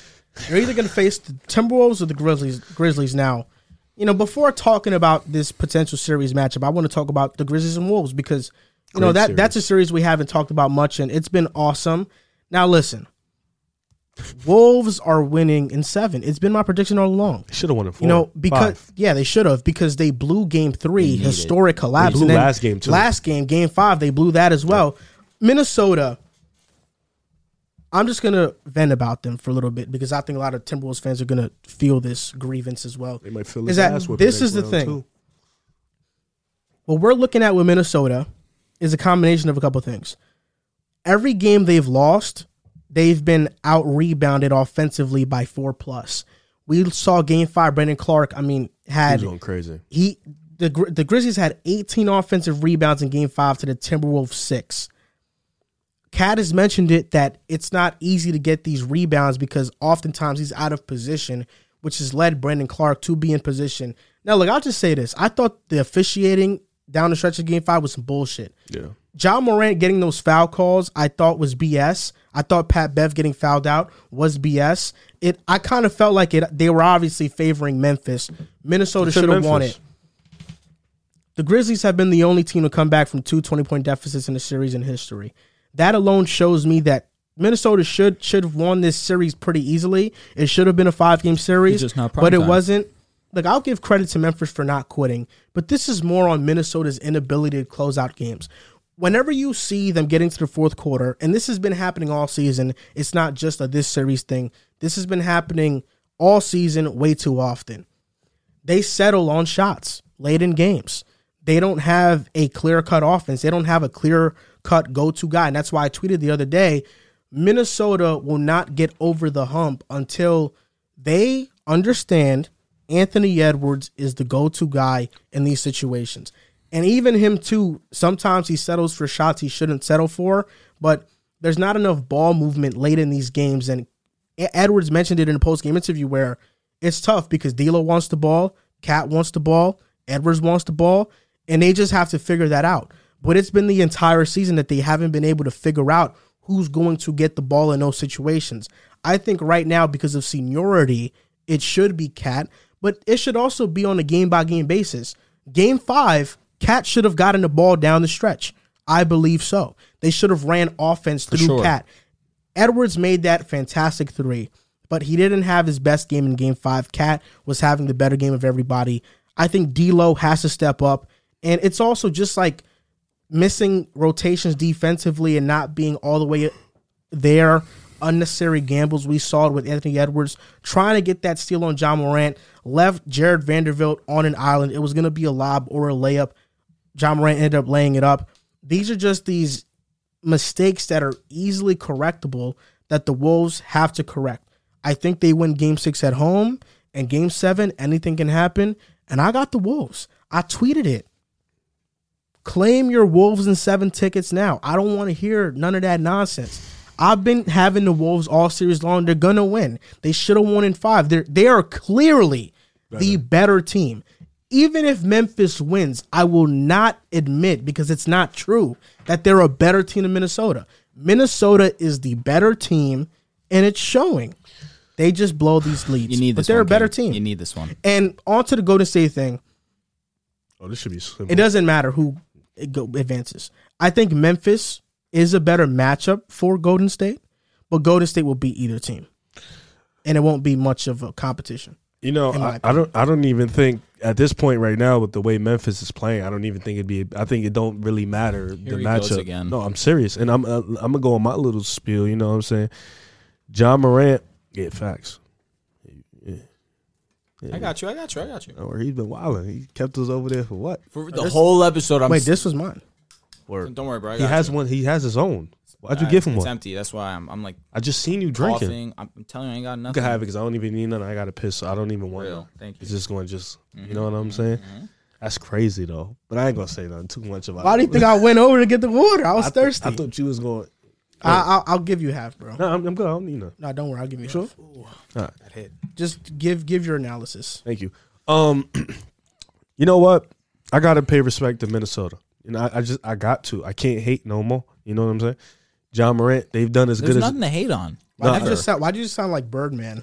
I have no I ain't got to hate no more. I don't have no idea. Uh, they've done as good a job on Ja Morant as anybody as I've ever seen. You know, Ja Morant, his playmaking has been great, but he just cannot get to the rim. And shout out to Ja, he's not forcing anything. No. You know, he's not if he doesn't. in some moments, it feels that way. For a guy who's not getting his shots, you would think he would force, force, force, force.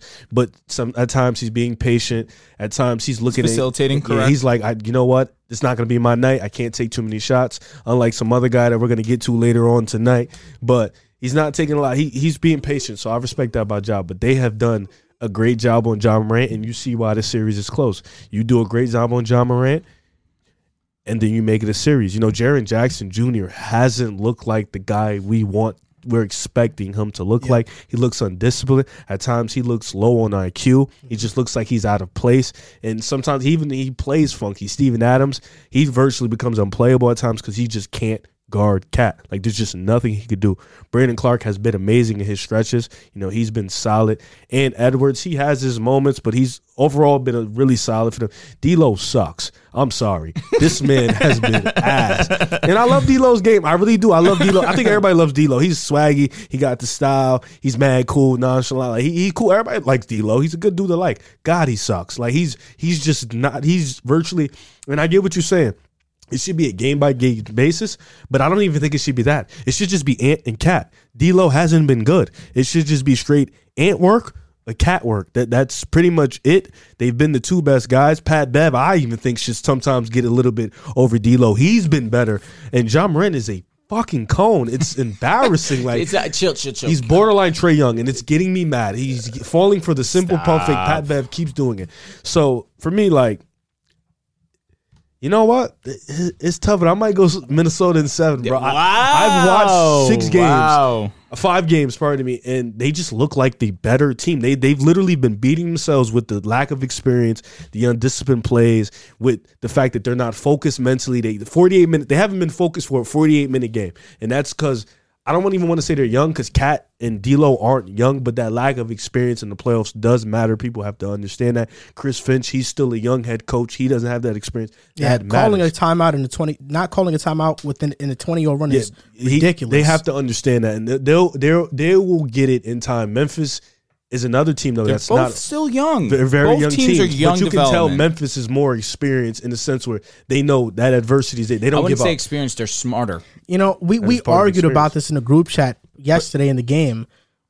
Anthony Edwards beat Ja on He that did late not. drive. He Clark did not. helped. He did That's why he picked up his dribble. Ja was there with him step for step. that layup Ja was crazy, bro. That game winner. Yeah, nah, he's nuts. I was like, oh my god. Edwards was about to body Let's- him right, and you was know what? I'm bulldozing with right you, to the though. basket. Minnesota in seven. It's crazy. You just flipped. You know what's funny? flip. You know what's funny? And I love is Ja. that- I love John Murray. Everybody knows that. But you know what? You have to give their acknowledgement to, or the acknowledgement to Ja Morant, where he was struggling that oh, I'm whole. so sorry. Before I cut you off, just to quickly talk about the Warriors in the next two. All right, it doesn't to say. matter. There's nothing to Memphis say. doesn't look like the team. And- they doesn't look like the number two seed. They just look like a team that's not gonna hold up. And Minnesota's too young. Yeah, and the thing about Jaren Jackson is that he gets into his most foul trouble when a smaller lineup's on the floor. Yeah. Against Golden State, that's what's going to happen. So that's Oh, why yeah. I think it's over for Memphis Oh against God. When Golden they State. put out DEFCON but 5? th- this is the thing. Th- this is what I this is what I wanted to say about that. Um, about you know just Minnesota Memphis, is that when we gave our analysis,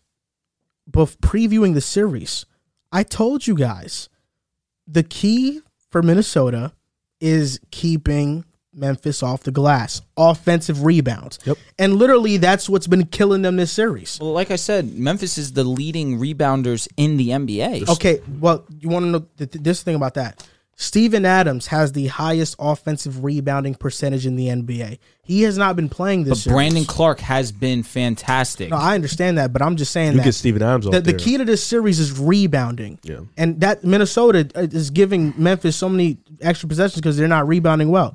But like, I, I mean, I agree with you, you know. And it's funny because Not a sure take, bro. you know, I, I told, I told, uh, I mean, if the audience doesn't know by now, like I read all the comments. I may not respond to them, but I read them. And it's funny because the Minnesota video did pretty well, and it had a lot of comments. And the Wolves in Seven video, and it's just funny when I read the comments because obviously this is not how I feel, but the passion Minnesota fans have, and I'm gonna save like a more emotional speech for if they potentially lose because I love Minnesota fans.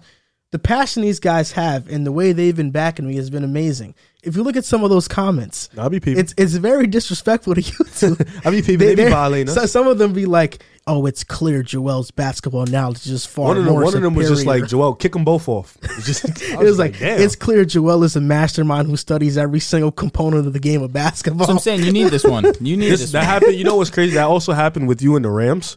It was just the same thing. Like I was reading the comments one day randomly, and they was just like, "Drew's the only guy, man." Rams Nation. It's just like it always. It's so fun to see stuff like that. It man. is fun. Minnesota, man. You deserve it though. This is your take, bro, and You I'm need- riding your listen, like bus. Wolves I and said, you seven. need- you this is your bus. and I'm. Wolves hopping on your bus, bro. And seven, I man. apologize, Minnesota. Don't fold on me though. Don't lose. 'cause I'm gonna get tight. Um, but I'll say this: I need to start off by giving Ja Morant his his due diligence to start the game off as shaky as he did, and to come down in the stretch of the fourth quarter and score 18 points with the game winner. It, it just speaks volumes to Ja Morant and, and his aggression, his character, his belief in himself. Shout out to Ja Morant. The performance he put forth was all time great for the first round, of course. Now, for for the whole analysis of this series, I will say this: I need to give credit to Brandon Clarke because he has dominated this series for the Grizzlies down low, averaging 16, 8 rebounds on 70% from the field this series. And the last game that they played, 21 points, 15 rebounds, 3 assists, 64% from the field. He has been great. But let's also give credit to Desmond Bane, who I have been consistently telling you guys is the real deal. 24 points per game, 48% from the field, 47% from three, 90% from the free throw, about a two and a half assists, and, and barely any turnovers. I'm looking at the Grizzlies, and you guys are, are pretty fair in, in what you guys are saying. The Wolves have folded two games that they should have easily locked up, and the Grizzlies have seized opportunity. I do believe that this series does go seven. This series has had seven written all over it, given the fact of how the Wolves look to dominate. Then you have game two, you have the Grizzlies come out and absolutely smoke the Wolves. And then you have a, a, a complete turnaround of game three where the Wolves are dominating. Grizzlies come back somehow win. Game four, shout out to to, to the uh, to the Wolves. They they they had control of that game pretty much the entire way. And game five again, the Wolves choking it. Game six is going to be in Minnesota. I think Minnesota does win that game. Game seven, I don't see the Grizzlies losing. I'm looking at Ja Morant, and I feel like his energy is going to be completely different for a game seven. And I'm looking at the supporting cast of the Grizz of the Grizzlies as a whole. It's been well, well more consistent than the Wolves. It- It's been the Karl-Anthony Towns show and Anthony Edwards. They have been tremendous. Pat Bev has been really good. He has been, and, and I will definitely so, give him shout out to. Ziaire Williams, the, the rookie. He's been good in the minutes he's gotten. So shout out to him for that. Like, Okay. getting in, being a rookie, it's tough. Playoff atmosphere. He's been good in his minutes. But yeah, Pat Bev's been a dog. I ain't gonna lie. But, but you mentioned it perfectly. Steven Adams coming in, you were expecting him to be the force down low, but given the fact that Karl-Anthony Towns is really making it really hard for Steven Adams to even be on the floor, for oh, Brandon Clarke to come in and step in the way I that seen he it early. Game one, it was early. like OD, yeah. that's like, he made it very early. Like get him off the court. But You for Brandon Clarke him. to come in and, and still have the impact that he's had, it just speaks credit to him and how deep that this Memphis Grizzlies roster really is. I think the Grizzlies do take game seven and, and do move on. Now, for the Warriors and Grizzlies, as I do see it, I think the Warriors are going to win that series. I'm going to have them win in in in five games. It'll be a really good five games with some with some games leaning more towards the Warriors because the Warriors just have a, a crazy lineup right now. And, I just got to acknowledge what's going over there in Golden State. That DEFCON five lineup is legit, and, and with Curry being as selfless as he is and coming off the bench, he started tonight, correct? Yeah, twenty seven. Ended the game. Six points in two minutes. Dude's a beast. Sorry, I had to- six points in two minutes. Eh, Joker was going crazy though. They was like going back and forth. Respect. you know, and you got to give credit to Jokic. He he tried his I- I- hardest. I his needed him to get absolute one. I hardest. told you, There I just go. needed I one. thought he'd get two. He was he blew it, I man. respect They were that. up I eight. needed one. He got the one. I was He like, didn't all right. blow it, but No, no, of course. The Nuggets, they lost. It is what it is. They're not they're, I mean, it's they're the not on their fourth. levels. Yeah, exactly. Austin Rivers ain't going to do too no, much. no. But I think the Warriors are just playing at a higher level basketball right now, and you guys mentioned it perfectly. The matchup definitely leans Grizzlies, but even still, I think the lineup that the Warriors are running and how well that they're playing, and Klay Thompson coming back and really seems like he hasn't even missed a step. He has been brilliant this in this postseason so far. I'm expecting the Warriors to continue the hot streak. on to the last segment of the podcast. We're going to talk about some of the big stars and the criticism they've been receiving and whether or not it's fair or are they mostly false narratives and it's just getting overblown right now. So I'll start with you, Riv, because you talked about earlier in the show that you have a lot to say about Trae Young. so I'm curious to see what you got to say about Trae Young. Let's let's let's use. I want to use three players: Kevin Durant, Trae Young, Zach LaVine. I want I want to use Kai's not getting involved in there. Well, he's he already went on his spiel about Kyrie Irving. So I don't feel like you I know, fair. like yeah, I he he like handled that one pretty he handled well. it perfectly. I don't feel like I need to say anything about that one. Kevin Durant deserves to get criticized. Kevin Durant deserves to definitely get blamed. Kevin Durant deserves to get, you know, he, he deserves a, The scrutiny. he deserves the mm-hmm. scrutiny. He definitely does. Kevin Durant is a primetime player. Kevin Durant is one of the four basketball best basketball players in the world. Kevin Durant is regarded as one of the greatest scorers we've ever seen in our lives. So he definitely deserves scrutiny, not because of the fact that well, not only just because of how he played, but because he's he's been on record saying that he doesn't need to be coached. They don't need to be coached, and he's been on record saying like he want, he likes this style of basketball. And let's be realistic, like we said before, Boston ran a simple defensive scheme that Kevin Durant, being as great as he is, as where he is in his career now, we thought would be easily able to exploit that. He did it. So Kevin Durant deserves the blame, but in no way should we you know, forget who he is. You know, we still know Kevin Durant is one of the best basketball players in the NBA, but he definitely deserves to get scrutinized. Zach LaVine is another one. You know, I feel like being at the age where he's at, you know, it's different for a young player if they're 20 years old, 21 years old, 19 years old, walking into their first playoff, you know, run. It's different. You give them that leeway. But same thing I said with Devin Booker at 26, 27 years old, you don't get that type of leeway. It's kind of like you go in, you got to show me something. And Devin Booker was one of those guys that showed me, bro, this, I've been waiting for this moment my whole life. I'm here. And Zach LaVine, as much as we want to call the injuries, and I'm one of the guys who I understand he's hurt, you've been playing hurt all year. So if you come into a playoff series, I expect you to come in ready to play. You've been there is you haven't made an excuse all year. You you decided you wanted to play. You was dealing with injury. I know you played like garbage. You weren't good. You were pretty passive. Defensively, you were okay, but your shot wasn't there. You weren't getting to your spots, and you just weren't being that number two guy. If I'm gonna be honest, Vooch was better than you in that series, and that's saying a lot because Vooch is really cooked. So he him He played being well. better than you, Vooch played well. him being better than you kind of like looks at you funny, especially on a contract year. So, and for Trae Young, this one's a tough one because people have put this man, my my my, my fellow partner in crime to the left of me, has put this man on the pedestal where he's better than Steph. Did he not have a better season than Steph? Let me don't cut me off. Let me finish. You you'll get your I'm moment. telling you. He's better than Steph. He's the best point guard in the NBA. debatable. Okay. If he's the best point guard in the NBA, what did I say about the Joker? You got to get me one, right? And you have to play well. It's it's it's one thing for a superstar to lose to a better team. I can understand that. But you have to show me why you're considered a superstar. And Trae Young went into the series. He had 30 turnovers. 30 turnovers in 5 games. He did not play good at all. And I know people want to say this is the first time this defense has, you know, he's seen this defense. Okay, that's fair to say, but you can still play better. You know, you can still. He's saying his rushing shots. I don't see it like that. I seen that Miami was just being aggressive with him. Miami, he couldn't sw- he couldn't find the mismatch. He was just getting bullied throughout the court. I think Trae Young definitely deserves, you know, some scrutiny because this year has kind of been funny for the Atlanta Hawks. You know, last year coming off ECF run, we expected big things. Not big things. We expected consistency. You make the playoffs. You be at least one of the good good teams in the East. You go into a Miami series.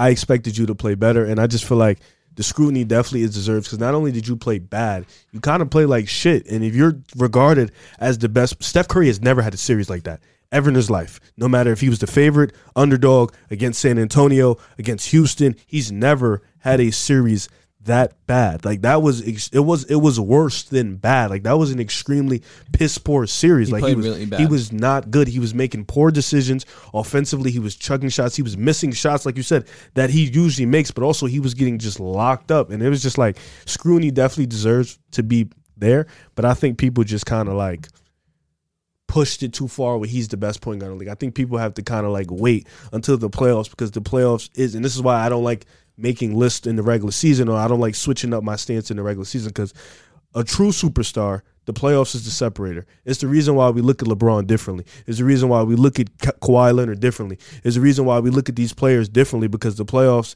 is the separator for superstars. They're so close together. This is why you guys are looking at Tatum as that next step because the playoffs is the separator. And Trae Young being as that high level, it's it's hard for me to. This is why it was hard for me to put him up because I had to see it and I seen him wet the bed. Now listen, I'm I'm kind of I'm ecstatic with uh, any of these outcomes because you know Trae Young, I think he did have the best season for a point guard in the league this year. Uh, probably Luka, but All right, yeah, I, I mean, I'm not going to argue. season and I mean, he definitely had a better year than Ja and Steph statistically. Um, but before the season and the offseason, we had made a bet, Mister, about the Hawks being a first round exit. What? The Knicks had to be involved. It, it was a Knicks. Well, I said regardless, the Hawks would would lose in the first round. It was a two hundred dollar bet. I could have swore it was the Knicks. But I owe you two hundred though. I owe you two hundred. I thought I- the Knicks were involved. If it, I'll, I'll mm-hmm. it's Go back and look. It's a video on TikTok. yeah, so I'm I'll a man go of back. my I'll- word. I'll- go I'll back and look. and And if it's a Yeah. fact, I owe you two hundred dollars. Okay. I'm a man of my word. Okay, I, I I wouldn't was even. high. I was high on that. Later. yeah, I wouldn't even mind if you don't give me the I mean- two hundred. I just like the bragging rights. No, I'll But if you want to give it to me, that's fine. Give you 200. We- We're about to be rich, bro. I need you two hundred. So, on to what I was going to say about these false narratives. Um, yeah, I think. I mean, you're definitely right. The playoffs do elevate some players, but it also is one of the biggest reasons why people overreact to things a lot. You know, um, Kevin Durant, people are overreacting to it right now with how he played. Trae Young, I think a lot of it is overreaction. He's going to come back better next year. I this guy just led a team to the Eastern Conference Finals. It's not You like called it a fluke. okay, but it's not. I've seen him play well though. Yes. Rudy Gobert, that narrative has been following him all around Utah and for the past couple of years because in the playoffs they can't guard the perimeter and it gets blamed on Rudy. And that's why people view Rudy as a center who's not very good. Paul George, it happened with him in the bubble, and now we see what Paul George done since then. And not now, but early in the Nuggets and Warriors series, people were trash talking Nikola Jokic. So I think it leads to a lot of overreactions and sometimes players just have off games, off they have for such games there it's just things aren't clicking. For Kevin Durant in the Boston series, I mean help side everywhere he went. The Nets offense involves no movement. It was bound to happen. It really was bound to happen. Kevin Durant, there are some shots he should have made for sure, but what can you really do when your offense is just ISO and there's not there's no movement on offense? He chose that. And Trae Young, it's a, it's a similar thing. I think we're seeing offenses that are revolved around one player not work, and it, it's been that way for a long time. But Trae Young, it's him on offense and nobody else. Because of that, you saw what happened when you you face an elite defensive team. So I think you know some of the criticism is fair, for sure, but I think a lot of it gets overblown, and we kind of get to the point where uh, it's overreactionary. Like with Charles Barkley calling KD a bus rider and diminishing what he accomplished. That's not overreactionary. it's an overreaction when you are seen on video praising him and he literally said word for word that was one of the best finals performances I've ever seen. Yeah, he did. So if you say that and then 3 years later because he loses in the first round to a team, you are now taking all that away from him because of that, I think it is overreactionary. I think that it sucks that I have to play. And Trey this- Young did get them one, by the way. He did. He, did. He did. It was, uh, honest to God, like I'm not even trying to be funny. Outside of that game winner, which was amazing, he's playing like shit. He had, he, he had two 20 point games in the series. But he had a good. He had. You you you you excited about? Did you check the efficiency? He was come on. Let's be realistic. He played like shit for five straight games. No, he didn't. Not for five straight. Not five. Uh, I'll tell you what. He What, played three and a half? No, four, four and three quarters. He played very mediocrely three quarters of that game. In the fourth quarter, he played really well down the stretch. Game two, he had 25, 6, and 7. Game, Check game the turnovers. three, he had 24, 4, and 8. What was the turnovers? Efficiency was good, though. I- Which one? Um, Both. Both game game two and game three. How many turnovers? I'm curious. I I'll, don't I'll look at the turnovers. You, you can give All right, so I hate to play like the fence here, but in this specific sense, yes, there are some times where I agree with the criticism, and then there's sometimes that the the narratives are definitely false. And, and I never will defend Kevin Durant, but for this one specifically, for any LeBron supporter like myself that Ten that is- turnovers that- game two. Oh, Oof. That that is a LeBron fan that is trying to compare the 2018 season that that postseason Oh, yeah, run yeah, against the Celtics as to this postseason run against Yeah. the Nets uh, with the Nets to the Celtics.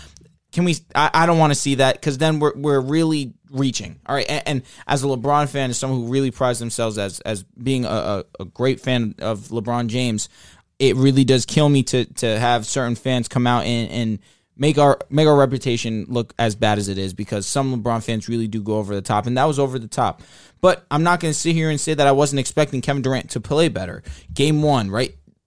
We left we left that game with the with the with the idea that Kevin Durant's not going to play that bad for the rest of the series. That's his one game. Game two happened, and we saw Kevin Durant play similar. no way he'll play better. And, and there's no way that he's gonna it's gonna happen a third time. Then it happens a third time where he only takes 11 shots. And game four, shout out to him. He definitely came to play, but we were expecting him in that fourth quarter with Tatum out of the game, fouled out, and the game tied, that KD and or Kyrie would be able to close that game. Because I was told by Kyrie Irving that he finally had someone that could close games as well as he can. Mm. And there was four games where they could have both closed and they did not. Game one specifically is another example where they were up three points with less than a minute and they lost that game somehow. Now for Trae Young's case, this one is more so on some criticism because there were some moments where he really did look bad. He was making very poor decisions on, on shot selections, even facilitating the basketball. He was doing a bad job of reading defenses where he thought the help side was coming, so he's passing the ball, but then the help is dropping back, and they're able to just deflect passes. Spo, man. They, they were doing a great job against him, but even still, a lot of it was on Trae Young and his his mental uh, capacity for the game and how it was transpiring in front of him. I do give him a little bit of, of of criticism for that, but I do also understand that his supporting cast right now is not suited for his style of play. They need more physical guys. They need guys that he can rely on offensively, and right now they don't have that. And against a Miami team that defensively is as great as they are on switching, it's very tough for, for Trae Young to really do anything when his game is predicated on dribbling past people when you really can't do that against Miami. Now, for Zach LaVine, this to me is is is pretty false narrative for me personally because he's been hurt and he's really been fighting through it and you see it in his efficiencies. You see it how he has been a consistent over the last two seasons, a 50 40 85 ball player. And this season we saw the efficiency take a hit where he was around 45 36 38. 30, thir- really 38 guy's a beast but regardless of that we still saw a, a regression and not a regression but a, a slight decline in his efficiency and just his aggression as a whole. He was being a little bit too passive for my liking and you could tell that he really was not in the normal Zach LaVine body that we've seen over these last couple of seasons. And so I definitely don't like to to put too much scrutiny on him for the fact that his body just was not capable to to withstand being put through a series against a Milwaukee team that is just a solid unit, especially when Jrue Holiday was coming to play defense on him. It was tough to ask of him.